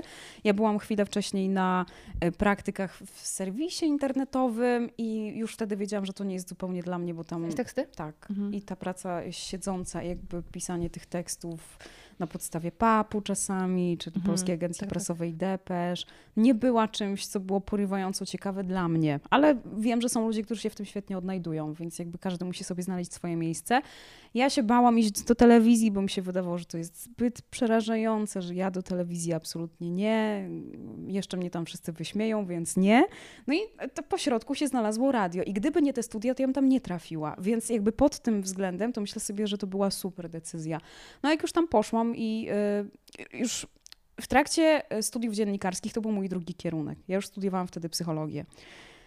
I jak jesteś po psychologii? nie, nie A. jestem po psychologii, bo jak się okazało, że jest studia numer jeden y, i do tego jest jeszcze praca i studia numer dwa, to się nie da tego połączyć, tak mi się wtedy wydawało, więc ja tak przetrwałam półtora roku, studiując dwa kierunki i, i pracując już. I potem złożyłam podanie na psychologii, bo to były studia pięcioletnie i to mnie przerażało. Gdyby to było takie Związać dziennikarstwo trzyletnie, to ja bym może i to skończyła, bo ja dotrwałam do końca, prawie do końca trzeciego roku tej psychologii. Więc ja, gdyby to się kończyło na tym etapie trzeciego roku, to ja myślę, że przebrnęła przez tą pracę, skończyła i miała wykształcenie, ale to są nadal studia jednolite. I już sobie nie wyobrażałam tego ciągnąć dalej, e, studia jedne, studia drugie i praca, bo przyznaję, że mnie wtedy praca pochłonęła i to było coś, co ja bardzo chciałam robić. Ja bym pewnie na tamtym etapie i dwa kierunki studiów rzuciła, gdybym ktoś mi powiedział, że "Mm, to rzucaj. No ale moja mama wtedy powiedziała, że nie. Dziękuję ci, mamo, bo jednak jakieś studia skończyłam. I e, napisałam wtedy podanie o urlop dziekański na psychologii z myślą, że ja sobie zrobię rok przerwy i ja wrócę na tę psychologię, jak się trochę ogarnę. No i no właśnie. Ale czyli dziennikarstwo też skończyłaś na licencjacie? Skończyłam, potem po, poszłam jeszcze na studia e, magisterskie na zupełnie inny kierunek. Na... Czy jednak masz magistra? Mam. Kurde, nie mam argumentu dla mojej mamy. Oj, Kasia, Ale nie uważam, że tego nie, nie, nie, ale to, to była moja e, ambicja i aspiracja i to, że ja po prostu pomyślałam sobie, że ja nie wiem po co muszę tego magistra mieć. No ale i- widzisz, no moja mama ma dokładnie to samo przekonanie, to jest e, ambicja, e, aspiracja. Natomiast na rynku pracy to absolutnie nic nie Oczywiście, zmienia. bardziej jak jesteś sam sobie pracodawcą, to zupełnie nic nie zmienia. A nawet jeśli nie, to już licencjat jest wykształceniem wyższym, które daje magiczne 26 dni urlopu, więcej się nie da. Magisterka nic tutaj już nie zmieni w tej Szczególnie na kwestii. freelancie. Mm. E, powiem Ci, że ja miałam podobną historię mm, ze studiami, bo w ogóle pierwsze studia, y, to nie będę o nich mówić, natomiast mój drugi kierunek, który stwierdziłam, może te studia wytrwam na nich, to była filologia angielska. I ja zaczęłam je w październiku 2015, a od czerwca byłam w czwórce. I poszłam na dzienne. No, dotrwałam do grudnia, bo stwierdziłam, że jeśli ja mam siedzieć na zajęciach, gdzie e, uczę się o, znaczy czytam, bo to uczę za duże słowo, czytam w podręczniku rodem z gimnazjum, e, z, z języka angielskiego o subkulturach po angielsku, kiedy po pierwsze te subkultury nie istnieją już, Już od dawna, istnieją. po drugie, co to w ogóle jest za temat e, wykładu i marnować na to czas, to ja wolę w tym czasie obskoczyć sześć sąd ulicznych. Więc też rzuciłam ze względu na czwórkę tamten kierunek, e, ale też dlatego, że wcale nie chciałam tego studiować i finalnie poszłam na zaoczne, na zupełnie inny kierunek. Więc ten licencjat jest, ale teraz na magisterkę to po prostu tak mi szkoda trochę czasu, Zaraz będą wszystkie energii. studia online, to może. ale znowu widzisz, nie chcę studiować online, bo jedyny powód, dla którego bym chciała zrobić magisterkę, to poznać ludzi. No tak. Tylko teraz haczyk, jeśli ja pójdę na magisterkę, tam już będą tak młodzi ludzie, że ja już jestem, wiesz, ta, ta granica mm, TikToka, która jest millennials versus... Yy, Inna sprawa, czy rzecz. rzeczywiście te zajęcia będą stacjonarnie, bo ciągle jesteśmy w takim momencie, że Tak. to też jest dobre wytłumaczenie. Przecież zależy. wszystko będzie jeszcze Mhm. online teraz, więc nikt tego nie przewidzi. Dokładnie. No ale dobrze, to temat studiów, czyli nie żałujesz, że poszłaś, ale czy już jako y, taki powiedzmy aktywny, czynny dziennikarz nie siedziałaś na wykładach z takim poczuciem, co wy w ogóle pieprzycie? To tak nie wygląda. Ja nie chodziłam na wykłady. Okej, już rozumiem. Ja rzeczywiście ja byłam na, żeby nie skłamać, w swoim życiu studenckim na wykładach trzy razy. Na psychologii dwa w pierwszym tygodniu i potem na dziennikarstwie raz, bo była przerwa między zajęciami, Czekaj. nie opłacało mi się wracać. Trzy lata na psychologii byłaś dwa razy na wykładach? Mhm, tak bo wykłady nie można? były obowiązkowe. Na żadnej Kurde. uczelni wykłady nie są Proszę cię, obowiązkowe. na mojej... Przynajmniej na, takich, na takiej uczelni, jakiej ja studiowałam. Na, mojej UW uczelni- nie są. Widzisz, no to ja studiowałam na prywatnej e, zaocznie, to, no to sprawdzali obecność na wykładach. To nie, u nas może były jednostkowe przypadki, ale ja nawet nie pamiętam, bo mnie nigdy nikt nie wpisywał na Ale to chyba nawet trudniej potem pisać te egzaminy chodzić na ćwiczenia bez wiedzy z wykładów, nie? Ja mówiąc szczerze, się najlepiej uczyłam z książek, więc jeżeli była jakaś lista książek i ja miałam sylabus, co było na tym wykładzie, to byłam w stanie się na to nauczyć i mnie te, ja nie jestem w stanie się nauczyć wiele ze słuchu, ja i tak muszę sobie napisać i potem przeczytać to wszystko sto razy. Zawsze się zdarzył ktoś, kto mógł mi pożyczyć notatki. No, to miło. No, dziękuję tym osobom. Nie, a poza tym, jak już pracowałam, to naprawdę nie było mi po drodze na wykłady, bo one były albo wcześniej rano, albo w ciągu dnia. Jeżeli wiedziałam, że ja nie muszę tam być, to po prostu tam nie byłam, licząc się z tym, że będę musiała więcej pracy wykonać do egzaminu na przykład. Mhm. E, no dobra, Więc ale, nie miałam tej myśli. ale czy czy, były czy tam- gadają głupoty na wykładach, bo po prostu na, nie wykładach. chodziłam. a na ćwiczeniach?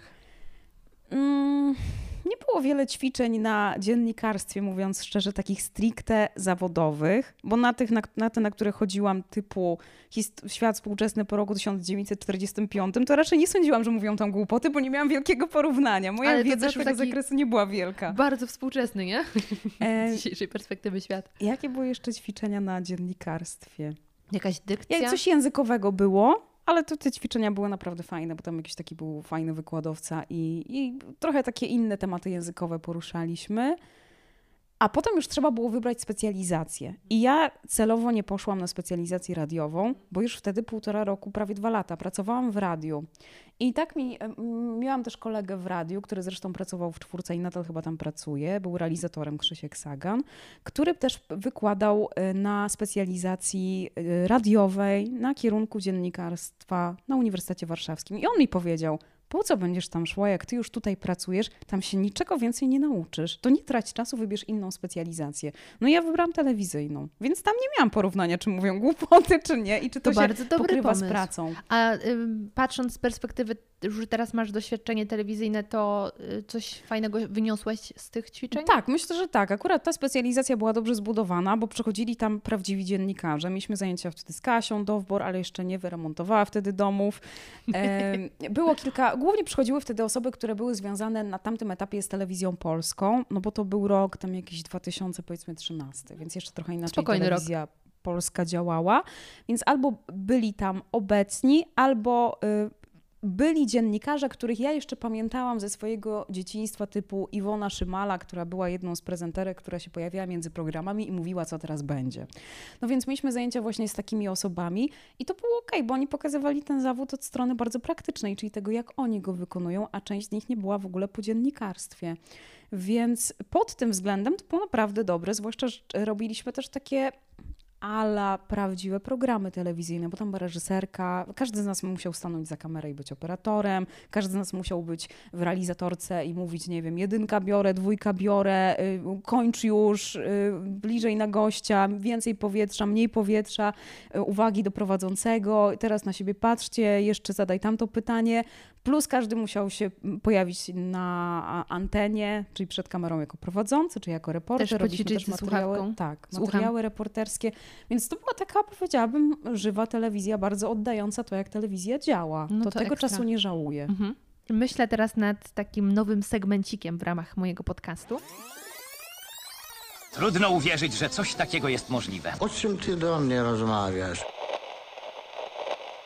I to będzie segmencik, moi drodzy, który możecie ze mną tworzyć, wysyłając różne ciekawostki, informacje, na które albo wpadliście przypadkiem i zrobiły wam taki mindfuck, albo przeczytaliście, ktoś wam powiedział. Śmiało wysyłajcie, będziemy je czytać. I ja stwierdziłam, Widzisz już przerażenie na mojej twarzy, ja szukam teraz czegoś. Ty nie musisz szukać, nie musisz szukać. Ja mam taką ciekawostkę. Stwierdziłam, teraz y, ludzie listy piszą, śmiało do mnie wysyłajcie, jeśli coś takiego e, znajdziecie. Natomiast dzisiaj odcinek zerowy, powiedzmy, e, po powrocie. Mm, więc pierwsza ciekawostka jest ode mnie i jest to bardzo świeża sprawa, którą stwierdziłam, ja się muszę podzielić, bo to nie może być. W internecie nic o tym nie ma, a jak nie ma w internecie, to jest podejrzane. Otóż, ostatnio moim rodzicom, słuchaj, Mm, nie wiem jak do tego doszło, ale włączyłam klasyki YouTube'a, best ofy, czyli memy YouTube'a typu y, jestem hardcorem, Mhm. będę grał w grę. Tak, Moi rodzice są wspaniali, że tolerują to, co ja robię. Amelinium, to nie Amelinium- pomalujesz, tak? Tak, Okej. dokładnie. I puściłam im to nagranie i to zaczynało się od nagrania Ale urwał! klasyczek. Klasyk, tak. YouTube 2000 to chyba 13 czy 11. I moi rodzice oczywiście obejrzeli to ze śmiechem, jak te samochody się tam stoczają i uderzają w tą... Biedni ludzie, tak naprawdę jakaś tragiczna sytuacja, no jakiś Szczecin, gdzie to Tak, było, to był ale to było dobre. Ale to było, ale urwał. No i słuchaj, dla mnie największym zaskoczeniem było, kiedy ja tam oczywiście już weszłam w fazę rzucania tymi wszystkimi cytatami, ale osiemnastka, nie? Proszę pana, ale osiemnastka. Nie ma takiego bicia. No, młodzi nie zrozumieją. Ale słuchaj, nagle się okazuje, że moja mama mówi mi, że ona to ale urwał jak gdyby znała. Ale nie znała ten filmik, tylko znała powiedzenie ale Tekst, urwał. Tak, jakby. I ja mhm. tak, ale jak? Przecież tu chodzi o to, że on zaraz urwie ten zderzak. Tak. A moja mama mówi, że za ich czasów ale urwał mówiło się zamiast kurwa, żeby nie przekląć. I ja takie, A, że takie dźwiękowe nawiązanie. i Okej. słuchaj, nie mam potwierdzenia tego, w sensie nie mam podstaw, żeby nie wierzyć własnej matce. No właśnie, nie, jeżeli tak mówiłaś, Jeśli tak tak mówiło na tak podwórku czy gdzieś, no Ale to tak słuchaj, było. wpisałam ten, to hasło, ten temat w internecie, żeby, nie wiem, slang, ale Mhm. urwał. Wszędzie nawiązania do tego filmu, że to jest cytat z tego filmu, że to uda, oznacza w coś przyjebać, dosłownie slang miejski, uderzyć, zrobić e, jakiś tam bałagan. i nigdzie słowa o tym. I to jest dla mnie niesamowite, czy właśnie otworzyliśmy jakieś zupełnie inne pudełko świadomości, że ale urwał wcale nie miało znaczyć, że zaraz odpadnie część samochodu, tylko zamiast kurwa. A że może ten, tak, że ten typ na filmiku w ogóle miał na myśli Tak, że on kurwę, właśnie miał na tylko myśli, że nie chciał. bo to był jakiś starszy człowiek. tak, to był jakiś starszy I człowiek. nagle ten film nabiera nowego znaczenia. Ale mm, Widzisz? o, tak. Moi drodzy, zapytajcie proszę swoich rodziców, czy kojarzą ten motyw, bo być może to, to jest poruszenie i o tym będzie pisała SK w newsach. Zobaczysz tak, na to portalu. Oczywiście. Będę źródłem wtedy. Dobrze. na pewno o tym napiszę. Pierwszy cross. Ale to jest niewiarygodne. Prawda? Mhm. Ale urwał. Tylko mi to ale urwał zupełnie nie brzmi jak kurwa, ale może. Pytanie, kiedy i kto pierwszy dotrze do tego pana z tego filmiku, żeby go o to zapytać. Miejmy nadzieję, że on żyje. Jednak to było 10 lat temu. nie, to jakiś tam super ekspres, pozdrawiam kolegów z piętra niżej, wymyśli sobie tego pana. Macie superaka na dole? Tak. O, Bardzo się śmialiśmy, jak wypłynęła sprawa z Sokołem, którego, no, podstawili przecież jakiś czas temu zdjęcie z Sokoła jako jakiegoś nożownika. Ponieważ chłopak, który tym nożownikiem był, miał na profilowym stare zdjęcie Sokoła i nikt nie skojarzył, że to jest Sokół i Sokół wytoczył proces cywilny. No i bardzo się tego dnia, kiedy się okazała ta, ta gazeta, bardzo się śm- śmialiśmy niemiło z naszych kolegów. O, o. No, wybaczamy. Powiem tak. e, Wy mieliście tutaj, mm, jak takie słowo, podśmiechujki, No, e, tak, z tak. kolegów w redakcji na dole. Natomiast jak ja pracowałam w Pudelek Show, Mhm. w programie, to my nie mieliśmy podśmiechujków z tego, że później Pudelek na, Pudelek na podstawie tego, co się działo u nas w programie, robił artykuły i te wszystkie gwiazdy, które ja musiałam zapraszać, Potem były święcie oburzone. No tak. ale to No były tak zupełnie jest. dwie różne redakcje i nie mieliśmy na to wpływu. No także i tak macie bardziej komfortową sytuację. O czym ty do mnie rozmawiasz? Niestety trzeba było wyciąć bardziej soczyste wiązanki. To teraz czas, kiedy już mamy taki zarys Twojej kariery zawodowej. Moment, na który wszyscy czekacie, wiem. Największe przypały na antenie. No ja właśnie, ja, zaraz mi ktoś powie, że ja ciągle to mówię, ale ja nie pamiętam. Ja pamiętam z czwórki, ale upieram się, że tak nie było. Okej, ktoś Ci próbuje wmówić? Nie no, jak mówią to cztery osoby, to musiało tak być. To ja po prostu wyparłam sobie pamięci, że ja powiedziałam do mojego kolegi Patryka, który zresztą nadal tam pracuje, że on jest hamem. I zrobiłam to na antenie. No to są rzeczy, których się nie mówi, jak się wspólnie prowadzi program. Ale w formie żartu? Nie- jestem pewna. Chyba to miał być żart, ale nie został tak odebrany. A i wiem, co jeszcze raz kiedyś powiedziałam na antenie. Nie wiem dlaczego. To był taki nasz wewnątrzredakcyjny żart z kolegiów, czyli z takich Y, codziennych tak. albo prawie codziennych zebrań, na których się omawia i ustala Tematy. tematy, i Mhm. rozdziela materiały reporterskie. Więc była taka koleżanka, która zawsze mówiła, to był już sławetny czas ubrudzonego stołu, Nie wkurwiaj mnie, dobrze? Od dwóch dni jest tak upierdolony stół tutaj, że tylko dlatego, że zlikwidowaliśmy ten jebany przerywnik, który jedzie z góry, to jeszcze się to jakoś kurwa uchowało i ludzie tego nie widzą. Żeby ktoś ruszył dubsko po prostu i to wyczyścił. e, że dobra, durczokiem, durczokiem, przechodź. Czyli znajdź sobie jakieś połączenie, jakiś most między Ej, coś, jednym, coś mi tu mryga. jednym a drugim tematem czy wątkiem. I ja to kiedyś powiedziałam na antenie, że tym durczokiem musimy tam przejść. No i już jak to powiedziałam, to już wiedziałam, że nie jest dobrze. Że przeczyta, przeczytasz o sobie w tej książeczce. Prawdopodobnie. Nie pamiętam, czy coś się tam znalazło, ale mogło tak być. Okej, ale więcej, wi- dużo takich historii jakoś nie kojarzysz. Nie, bardziej się zdarzają teraz takie techniczne aspekty i takie wpadki, których nie słychać dla normal, normalny słuchacz, których nie słyszy, o których ja wiem i się mocno gimnastykuję, żeby tego nie było słychać. No nie wiem, no najgorsza sytuacja to jak sobie nie wstawię tego podkładu, a u nas jest taki system, że jak je już wcisnę, bo jakby kolejne elementy programu odpala się spacją, czyli żeby piosen- poszła piosenka, jingle, czyli ten łącznik między piosenką a piosenką, na przykład radio SK, tam w formie mniej lub bardziej śpiewane. czasie. Tak. To trzeba kliknąć spację i trzeba to wcześniej ustawić, jakby na emisji, czyli takie klocki sobie po prostu przeciągnąć. I tak samo jest, jak chcę zrobić wejście. Jeżeli ja po piosence, która się kończy, nawet będę na niej mówić na, na końcówce i kliknę spację, to mnie po prostu wyłączy, bo się zacznie kolejna piosenka, więc ja muszę wstawić tam podkład, żeby taki instrumentalny dźwięk, żeby na nim mówić. No to kilka razy mi się zdarzyło nie, nie włożyć tam tego i po prostu robić to na ostatnią sekundę, a wtedy to jest mówienie i szukanie po omacku. No to, to takie bardziej. A powiedz mi, czy Aspekty. ty w swoim paśmie rozmawiasz ze słuchaczami? Tak, zdarza mi się. I jakieś dziwne telefony ci się zdarzyły? My najczęściej to też e, ry- ryzykujemy czasami takim zabiegiem, że dzwońcie teraz i odbieramy w czasie rzeczywistym, ale to już trzeba mieć gdzieś z tyłu głowy, jak to zakończyć i w, którymś, w którym momencie. Najczęściej jest jednak tak, że wybieramy tych słuchaczy z SMS-ów, więc z nimi chwilę wcześniej rozmawiamy przed anteną i potem na antenie oni są już, o już są trochę, chwilę z nimi porozmawialiśmy, więc już jakieś takie super tam żarty z ich strony albo dziwne hasła nie zdarzają. Właśnie nie wiem, myślę, czy się zdarzył jakiś taki słuchacz, który coś takiego powiedział. Chyba nie.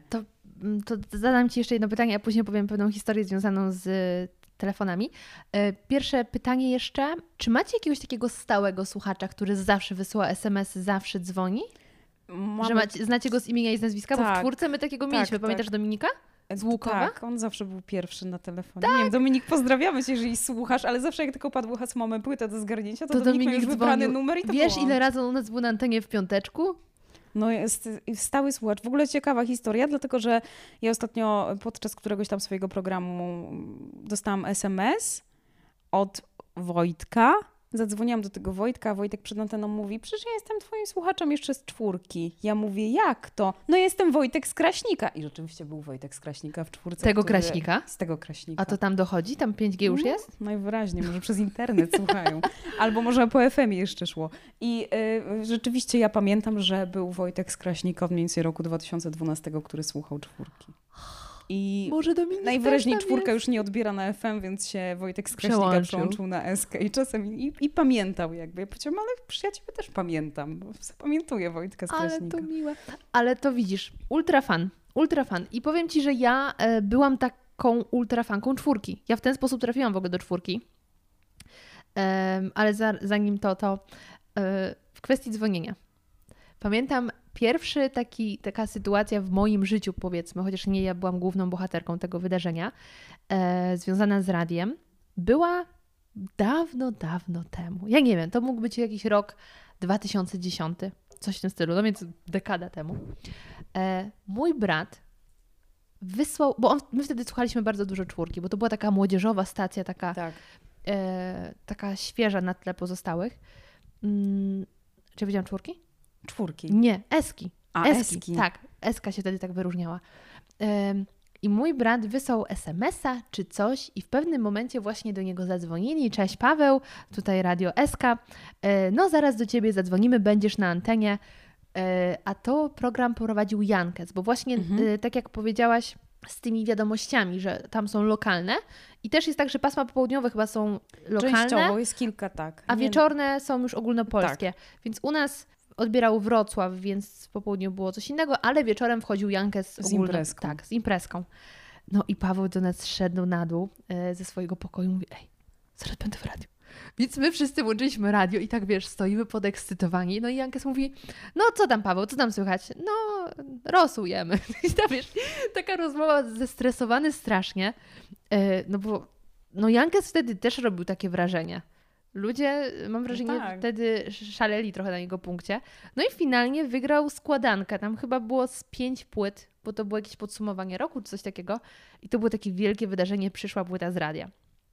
A druga sytuacja, e, już kiedy, kiedy ja trafiłam na antenę do radia, to już była w czwórce. Bo e, w 2014 roku, pod koniec roku, jeszcze chwilę cofnę.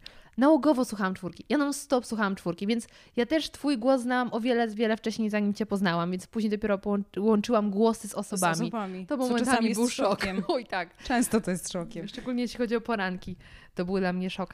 Ale y, słuchałam nałogowo, no i któregoś tam razu Patryk, który prowadził popołudniowe Popołudniowe, że Patryk, Takie Patryk dasz tak, prowadził, tak? Tak, No to e, kiedyś to się nazywało w cztery oczy. możliwe, coś takiego.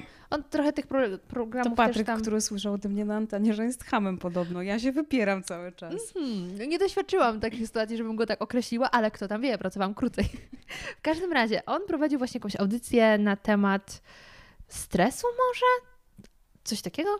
I e, było pytanie, a y, czym wy jesteście zestresowani albo podekscytowani? No ja wtedy wysłałam SMS-a, y, wyślijcie SMS-y, coś tam, coś. Wysłałam SMS-a, no bo czeka mnie podróż do Hongkongu. Ja wtedy byłam przed moim kontraktem w Hongkongu i byłam faktycznie zestresowana. I pamiętam, jechałam drogą, jakie to było wydarzenie w mojej głowie, że dokładnie pamiętam, gdzie byłam na drodze, między Gryfowem a Jelenią Górą. Zatrzymałam się na obwodnicy. E, I dzwoni telefon, właśnie tutaj wydawca, zaraz będziesz na antenie. I taka wiesz, o mój Boże. no i faktycznie e, pogadaliśmy sobie i ja tak myślę, wow.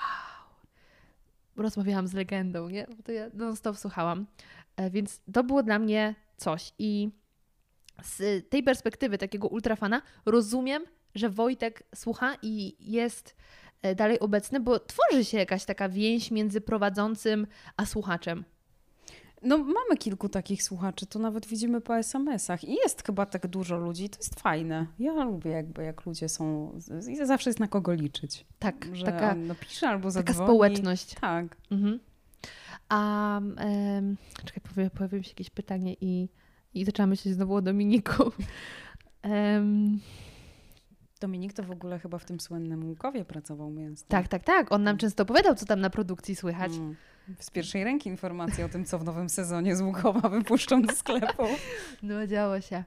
E, No dobrze, ale to, to wracając jeszcze do mm, tej społeczności. Czy miałeś jakieś takie sytuacje, że ktoś się po głosie poznał na mieście? Raz, ale to był mega zbieg okoliczności. W KFC. To jest moja żenująca historia, dlatego że ja wtedy Cudownie.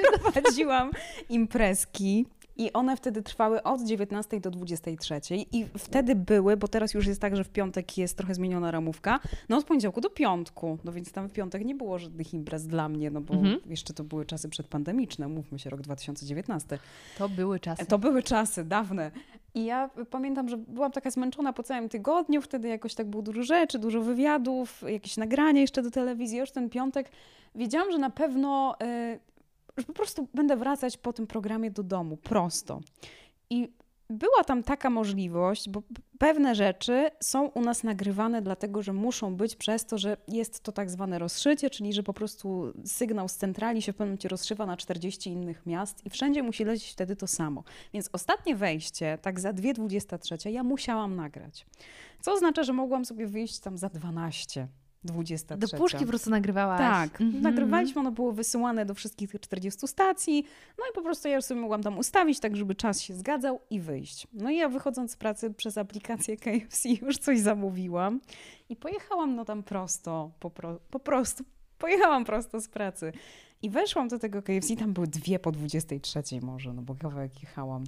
I twierdzę, że pani po prostu widziała moje imię, nazwisko w aplikacji. Oni słuchali Eski wtedy w tym KFC, w tej restauracji, w tym oddziale KFC. Mówi, o, to pani, przed chwilą panią słuchaliśmy w radiu. Więc pani chyba myśli, że to radio to jest gdzieś tam obok tego KFC, z którego ja odbierałam, no bo przecież nie może wiedzieć, że to było nagrane. No tak. mówi, tak szybko pani? Mówię, tak, tak szybko. No to jeszcze okazało raz, że jem fast foody, dwa, od po 23 w piątki, trzy, że w KFC mnie rozpoznali. Ale no to, to, to piękne, kiedy nagle widzisz ym, głos, który słyszysz, dostaje ciało, nie? Natomiast to jest bardzo rzadkie i ja to bardzo dobrze rozumiem, dlatego że my głos znamy kontekstowo. Jak gubi się kontekst, no to ten głos jakby nie ma trochę pokrycia i zanim mózg Może odnajdzie... gdzieś bardzo majaczyć, że to może sko- tak, ale zanim Mhm. ten mózg odnajdzie, to już to spotkanie minie na pewno. A Chyba, że ktoś powie w międzyczasie. To tak jak e, ludzi pewnych się spotyka kontekstowo. Ja się kiedyś nawet sama e, na tym złapałam, że był taki moment w moim życiu, jak byłam jeszcze w szkole średniej, że codziennie jeździłam tym samym autobusem do szkoły. I bardzo często był ten sam kierowca. I potem kiedyś go zobaczyłam w centrum handlowym. 20 minut się zastanawiałam, skąd ja znam tego pana, bo on był inaczej ubrany i nie siedział za kierownicą, więc jakby kontekst bardzo dużo robi, jeżeli się nie zna osoby, tylko zna się ją tylko z widzenia. To prawda. Później właśnie masz taką myśl, skąd ja cię znam. No, a mózg nie chce Cały- odpuścić, nie? To najgorsze. albo ze słowem, którego sobie nie możesz przypomnieć. Ale przypomniałam sobie wątek, który chciałam poruszyć.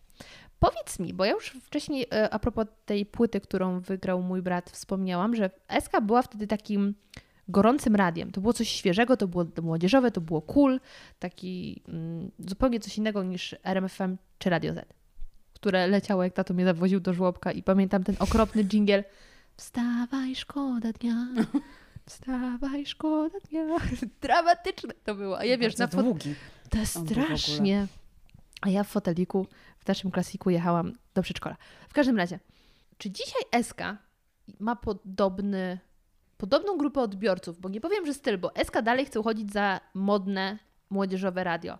A czy to nie jest tak, że słuchacze się zestarzeli, bo to są ci, którzy słuchali 10 lat temu? E, No i to jest jakby odwieczny problem, na który trzeba sobie odpowiedzieć, ale to, po to też robimy co trzy miesiące badania tak zwane fokusowe, czyli zbieramy grupę słuchaczy i niesłuchaczy i prosimy ich, żeby słuchali przez kilka dni eski, a potem firma zadaje, e, firma oczywiście badawcza, bo nie robimy tego sami. My nic nie wiemy o tych ludziach, nawet nie możemy o nich nic wiedzieć. Niewygodne pytania, co by zmienili, co im się podoba, co nie i jak oceniają te stacje na tle innych i tak dalej. I z tego potem staramy się wyciągać wnioski. Jest trochę tak, że SK jest bardzo rozpoznawalną marką wśród młodych i wśród małych dzieci. Jakby mam e, swoich znajomych, którzy są trochę starsi ode mnie i mają na przykład dziewięcioletnie dzieci, które każą im włączać eskę i największym dla nich prezentem jest to, jak mogą od swojego taty dostać przeze mnie wydany gadżet eskowy. I Jakby, I to jest szał podobno w szkole cały czas. W tym sensie, że 9-10 lat, to jak ktoś przyjdzie z czymś eski, to mm, no, no to fajnie, fajnie. To ja mam nadzieję, że ty masz dla mnie jakieś gadżety. Jezu, zabrałam, ale ja, ja wszystko nadrobię, ja wszystkie wezmę. E, I no to w tym kontekście mamy nadal takich odbiorców, ale oni są bardziej odbiorcami marki. I e, przez trochę, że na przykład u nas grają takie numery jak hity Wiki Gabor czy Roxy Węgiel, które są rzeczywiście no, gwiazdami dla młodszego słuchacza. Nadal jest ta stacja rozpoznawalna jako marka, ale fakt, że y, no, y, zmienia się sposób słuchania radia. Młodzi ludzie radia nie słuchają i my o tym bardzo dobrze wiemy, Mhm, bo to radio prawda. słuchamy w pracy albo w samochodzie, więc siłą rzeczy już też się nie silimy. A na młodzi ludzie też w samochodzie i to ja już mówię niestety też po sobie, mimo że już nie jestem młodym człowiekiem. Słucham Spotify, No bo radio mnie męczy. Nie potrafię sobie znaleźć muzyki, bo albo lecą polskie kawałki, których bardzo nie chcę słyszeć, albo lecą remiksy. No, SK teraz głównie gra remixami i to już też nie jest trochę mój świat. Więc Spotify, sprawdzone playlisty, jestem sobie DJ-em. Więc y, no jakby to jest kruchy lód, mam wrażenie teraz mówić, dla kogo jest stacja, a dla kogo nie jest, bo jakby powiedzenie, że my jesteśmy tylko dla młodych, z automatu kasuje ludzi, którzy nas rzeczywiście słuchają, trochę z przyzwyczajenia, trochę bo lubią, trochę bo dobrze odbiera. Dla prowadzących bo, też. Tak, a z drugiej strony mówienie nie, my teraz będziemy głównie dla tych, którzy mają 30 plus, czyli dla takich młodych, prężnych, dynamicznych, a dla, dla tych dzieciaków to nie będziemy grali, no to to jest droga donikąd, bo oni się zestarzeją, tak jak my wszyscy, a te dzieci nie przyjdą do nas, Mhm. a jednak chcielibyśmy jeszcze kilka lat przetrwać na tym rynku, tak sobie myślę.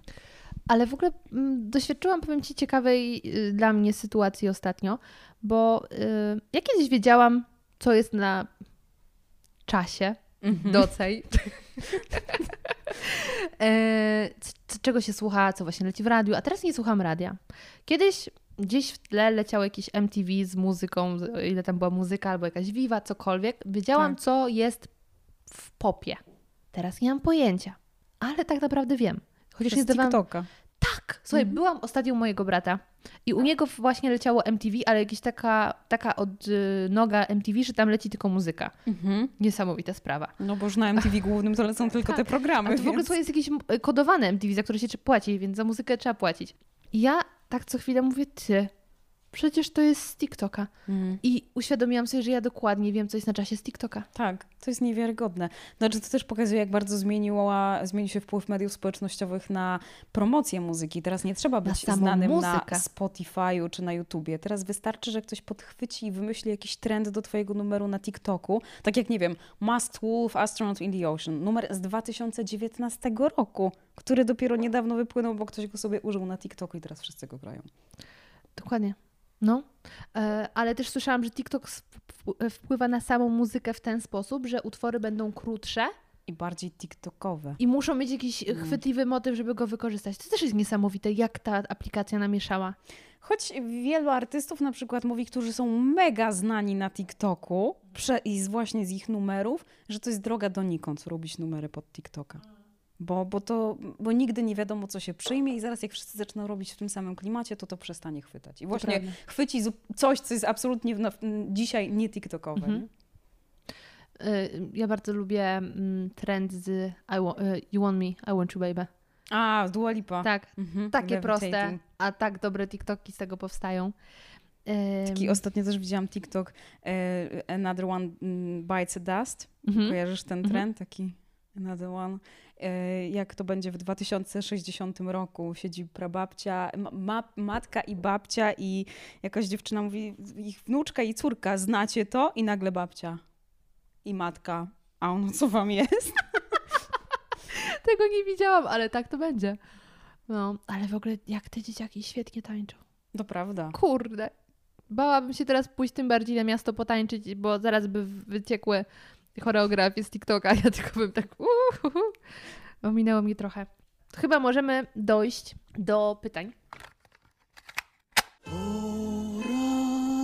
Zajebiście, ale to zajebiście ważne pytanie. Pierwsze pytanie od Krzysia. Może głupie pytanie, ale jak to jest z tą przerwą do toalety? Zawsze mnie to ciekawiło. Co ciekawe, odpowiedziała na to Dominika, która widziała twojego TikToka z tym pytaniem, więc powiedziała, to już było poruszane, ale część z Was może jeszcze Kasi na TikToku nie widziała, także proszę odpowiedź, jak to, odpowiedz, jak to jest z tą toaletą. No tam trochę w tym TikToku to był taki żart. No jest opcja jak w awaryjnych sytuacjach wyjść kiedy indziej niż podczas reklamy, tak jak powiedziałam, albo podczas y, zmiksowanych dwóch piosenek, bo my sobie możemy trochę więcej ich zmiksować. Nie robimy tego, ale, no ale tak, no, no program trwa tylko lub aż trzy godziny. Nie zdarzyła mi się jeszcze taka awaryjna sytuacja, żebym ich nie wysiedziała i żeby zdarzyło się coś takiego, że nie jestem w stanie być w studiu na wejściach, bo muszę być wtedy w toalecie, więc nie jest tak źle.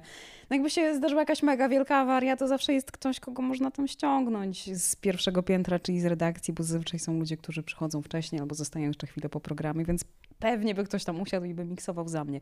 Ale jest taka opcja, jest taki tak zwany automat, można sobie przez taki program, no taki do montażu powiedzmy, zmontować to wcześniej, tylko ustawić tak, żeby to zagrało i wtedy jest szansa na wyjście do toalety. Plus to moje ulubione reklamy. Reklamy nie trwają już tak długo, jak się wszystkim wydaje, bo to jest maksymalnie blok reklamowy trwa 3 minuty. To jest Czyli jedną du- dużo i piosenkę. mało. No, Mhm. mniej czasami niż jedną piosenkę. Ale w samochodzie się dłuży? To prawda, miasta ja wiem, przejedziesz. też, się domyślam.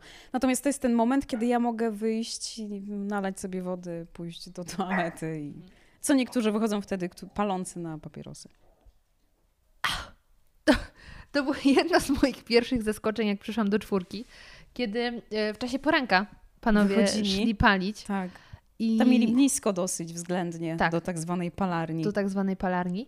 I dla mnie to był taki szok, że 4 minuty czy coś i oni wychodzą, a w radiu zupełnie inaczej liczy się czas. Tak. Tam się liczy na sekundy, jakieś 10 sekund, to dobra, to jeszcze chwilę mamy. Tak, To to było dla cztery mnie minuty za- to jest mega długo. Mega długo. To znaczy ja dla bezpieczeństwa zawsze y, włączam stoper, jak wychodzę ze studia. Na przykład liczę sobie y, w telefonie i mówię, ok, no to mam takie 6 minut, bo tam piosenka się skończy, albo się zacznie piosenka, to zanim to, to 6 minut, no i włączam ten stoper. I się okazuje, że można wyjść do toalety, nalać sobie wody, wrócić do studia i miałam, miałam 2,5 minuty. Tak. To jest, y, właśnie, zróbcie Radio- sobie kiedyś taki eksperyment. Mhm. Y, Po prostu, nie wiem, zacznijcie robić cokolwiek i odmierzcie czas i zobaczycie, naprawdę minuta to jest długo. To jest długo. Radio też właśnie uczy innego spojrzenia na ten czas i tam 30 sekund to jest dobra, jeszcze na chwilę wyjdę. Zupełnie inaczej się na to patrzy. Kolejne pytanie od Hani. E, czy i jak często e, słuchasz najnowszych hitów, to co... To czekaj, może inaczej. Jeśli często słuchasz najnowszych hitów, to co o nich myślisz i czy nie masz ich dość po kilku miesiącach? Mm, Ty no, słuchasz faktycznie słucham. tych utworów będąc w studiu? No tak, no nie, nie, nie wyciszam na cały program, więc radio... Ale siedzisz w słuchawkach i w słuchawkach je słyszysz? Nie, Tylko? mamy odsłuch taki, że jak się wejdzie do studia, to słychać antenę. A, a, No, to się nasłuchasz. więc y, trochę się nasłucham. Są numery, których nie lubię, to wtedy ściszam trochę. Y, są takie, które lubię, bo, bo każdy ma takie i wtedy nie ściszam, wtedy nawet podgłaśniam czasem. Wbrew pozorom to jest tak, że takich hitów, które są przez kilka miesięcy, to jest kilka. Tak jakby na palcach jednej ręki można policzyć, bo u nas rotacja, czyli playlista zmienia się co tydzień w sobotę. Ale ile razy dziennie może polecieć jeden kawałek? Bo ja mam wrażenie, No że max, czasem... max co trzy godziny, czyli w ciągu... Co trzy? Tak. A, to nie tak dużo. Czyli no powiedzmy, że taka rotacja jest przez 12, przez no przez 15 godzin, tak? Czyli w ciągu 5, taka główna rotacja, bo potem już jest trochę wyrabianie koncesji, czyli polska muzyka, trochę jest mniej hitów po 22, tam są jakieś takie treści, które trzeba Widzę, że wypuścić. w kwestii wyrabiania koncesji nic się nie zmieniło na tam przestrzeni nie, lat. Nie, absolutnie. E, więc no maksymalnie 5, powiedzmy, że 5 razy. Tak ciągu poleci, dnia. Tak. No to nie, i tak nie jest częściej. Ja wiem, że percepcja ludzka to przerobiliśmy już przy Despacito. Przestańcie wreszcie grać to Despacito. Ale Patrzymy wiesz, jak z jednej Despacito 4 stacji, godziny temu. z jednej stacji Tak. przy, Ja myślę, że to tam na zaburza drugą. trochę obraz. E, Kolejne pytanie też od Hani. E, Czy jest coś takiego jak emerytura radiowa? Kiedy to głos już nie chce współpracować? Jesteś za młoda, żeby takie pytania ci Nie, zadawać. ale ja się z tym liczę. Dobrze mieć jakiś plan B i wiedzieć, że się wiecznie nie będzie pracowało na antenie. Ty w ogóle poszłaś w szkolenia, prawda? I w konferencjerkę. Tak, no to jakby, to chyba taka, to, to bycie konferencjerem to jest chyba jakaś naturalna taka droga wszystkich, którzy pracują w radiach albo w telewizji. Ym, no jest chyba coś takiego jak emerytura radiowa. Nie zawsze to jest w wieku emerytalnym, czasami to jest wcześniej. No bo jest taki moment, kiedy człowiek przestaje pasować na przykład do stacji. I teraz spójrzmy na czwórkę. Czwórka była stacją dla młodych ludzi, No a tam się nic nie zmieniło. No, co mogę powiedzieć? to są wygodne etaty Tak. i nikt No. nie zamierza ich zmieniać. Znaczy Polskie Radio jest o tyle specyficzną instytucją, że tam nie ma takiej naturalnej drogi przejścia, że w pewnym momencie człowiek zmienia stację na przykład na jedynkę, która jest bardziej poważna, albo, Albo dwójkę. Dwójkę, czy względnie trójkę, opuśćmy tutaj zasłonę Tak. milczenia. No nie ma tam czegoś takiego i to jest moim zdaniem, ale ja nie mam tu nic do powiedzenia, duży błąd, bo, taka, bo tam są takie możliwości drogi Tak, tego przejścia. Zupełnie tego nie ma. I naturalnie by można było to robić, a tam jakby rzeczywiście są pewne rzeczy przez zasiedzenie. I stąd jest taka moja refleksja, że na pewno przyjdzie taki moment, ja nie wiem kiedy, bo to jest bardzo różny wiek. No Jankes ma lat, nie zdradzę wielkiej tajemnicy, 44, a dla mnie czasami ma zachowania i brzmienia 27-latka, No, że więc... się nic przez te lata nie I zmieniło. on w ogóle nie wygląda też na swój wiek, więc da się. To jakby nie, nie ma tutaj reguły. Ale podejrzewam, że będą i takie osoby, które w wieku 35 lat będą na tyle poważne, że po prostu na przykład do takiej eski przestaną pasować. I wtedy albo opcje są dwie. Iść pracę redakcyjną typu sekretarz programu i zajmować się programem od tyłu, od backstage'u takiego, albo zmienić stację na taką, która jest bardziej przystosowana, czyli skierowana do starszego słuchacza. Więc ja myślę, że jest coś takiego jak emerytura radiowa. To teraz niewygodne pytanie. Ile ty masz? 31. Co ty mówisz? No więc to 35 to Osiem- już jest tak lada. 8,9 czy 8,8? 90. A, Tak, mam 2021, tak? To, tak? A to, to teraz wypada 2027. Okej, ale to widzisz, dziewiątka z przodu. No tak, no zero z tyłu, ale 9 z przodu jest. E, jeszcze jeden wątek mi tutaj powrócił. Zaraz jeszcze wrócimy do jednego pytania od Jacka, e, ale to za momencik. Jak to jest? Z... Dobra, nie. Odhaczmy to pytanie i No wrócimy. dobrze. E, twoja ulubiona osobistość, z jaką miałaś okazję współpracować? Chodzi mi o kogoś pokroju Wojciecha Mana i tym podobne. Ja chyba nie mam takich doświadczeń też. No Nie, nie pracowałam nigdy z Wojciechem Manem. Nawet z Filipem Heizerem to może ze dwa razy się tylko spotkaliśmy. Raz na jakimś nagraniu, a raz gdzieś w studiu. E, hmm. No, nie wiem. Nie wiem, no w kat mogę powiedzieć o Jankesie, bo jest bardzo fajne pytanie, czy to jest osobistość. Nie wiem do końca, czy tutaj jest pytanie jakiś taki autorytet, który wpłynął, czy po prostu o A masz kogoś... jakiś taki autorytet ra- radiowy? Warsztatowy? Hmm, Czy w ogóle masz jakieś autorytety? Bo mam wrażenie, że ty, w tych czasach autorytet to jest naprawdę ciężko. Ja nie wiem też do końca, co to słowo dzisiaj znaczy, nie? To jest jakby moim zdaniem problem. Mam wrażenie, że się autorytety zmieniły na influencerów i chyba nie, niedobrze byłoby podciągać to y, znaczenie tego słowa pod, pod właśnie autorytet. Ja swego czasu bardzo lubiłam jakby pracować, ale to była taka praca. ym, ja się uczyłam od pana Andrzeja Matula. Mieliśmy tam kilka takich spotkań. y, On był też y, pewnym sentymentalnym moim spotkaniem, dlatego że jak ja nałogowo oglądałam serial Friends na TVN7, to on był lektorem tego serialu. No wtedy nie było, to były czasy tam rok typu 2004-2005. No i to były czasy, że nie, nie, nie było wtedy seriali z napisami. No to nie był moment Netflixa, gdzie można było sobie wybrać lektor, brak lektora, napisy takie, takie. No tylko się oglądało to, co było w telewizji wtedy. I on lektorował ten serial i ja też chyba mam DVD z pierwszą serią Przyjaciół i on też jest tam lektorem. I jakby zanim ja sobie uświadomiłam to, jak już go spotkałam, że ja stąd tak znam i lubię ten głos, no to jakby już chyba moja miłość do niego zdążyła wybuchnąć przez ten fakt. Więc to była taka osoba, ale to też nie było jakieś długie takie spotkanie radiowe. Raczej, raczej krótkie i przelotne. Dla mnie takim, y, powiedzmy, podobnym zdarzeniem było poznanie Mirosława Oczkosia, bo ja się z jego podręcznika uczyłam do egzaminu, a potem WP był naszym gościem. Było takie, A, no. To ile my czasu razem spędziliśmy. Znany też w świecie motywatorów, mówców, Tak. retoryki i szkoleniowców. No, dobrą książkę też napisał. Ona mi pomogła też ćwiczyć nad dykcją. W sensie, okej, teraz moja dykcja jest gorsza niż wtedy, bo ją ćwiczyłam, ale no, zrobił robotę zdecydowanie. Em, to tyle z pytań. Chociaż mm, to może jeszcze pod te osobistości możemy podciągnąć osoby, z którymi miałaś okazję mm, przeprowadzić wywiady. Kogo tak cieplutko wspominasz? Stinga. I to też przez mój sentyment, bo jakby. No, ja, ja jestem tym dzieckiem wczesnych lat 90., co znaczy, że jak ja miałam lat 9 czy 8, to Sting był w każdym radiu wtedy, a każde radio wtedy oznaczało RMFFM lub Radio Z. Takie wtedy było każde radio, którego słuchali wszyscy rodzice w każdym samochodzie. Wstawaj, szkoda.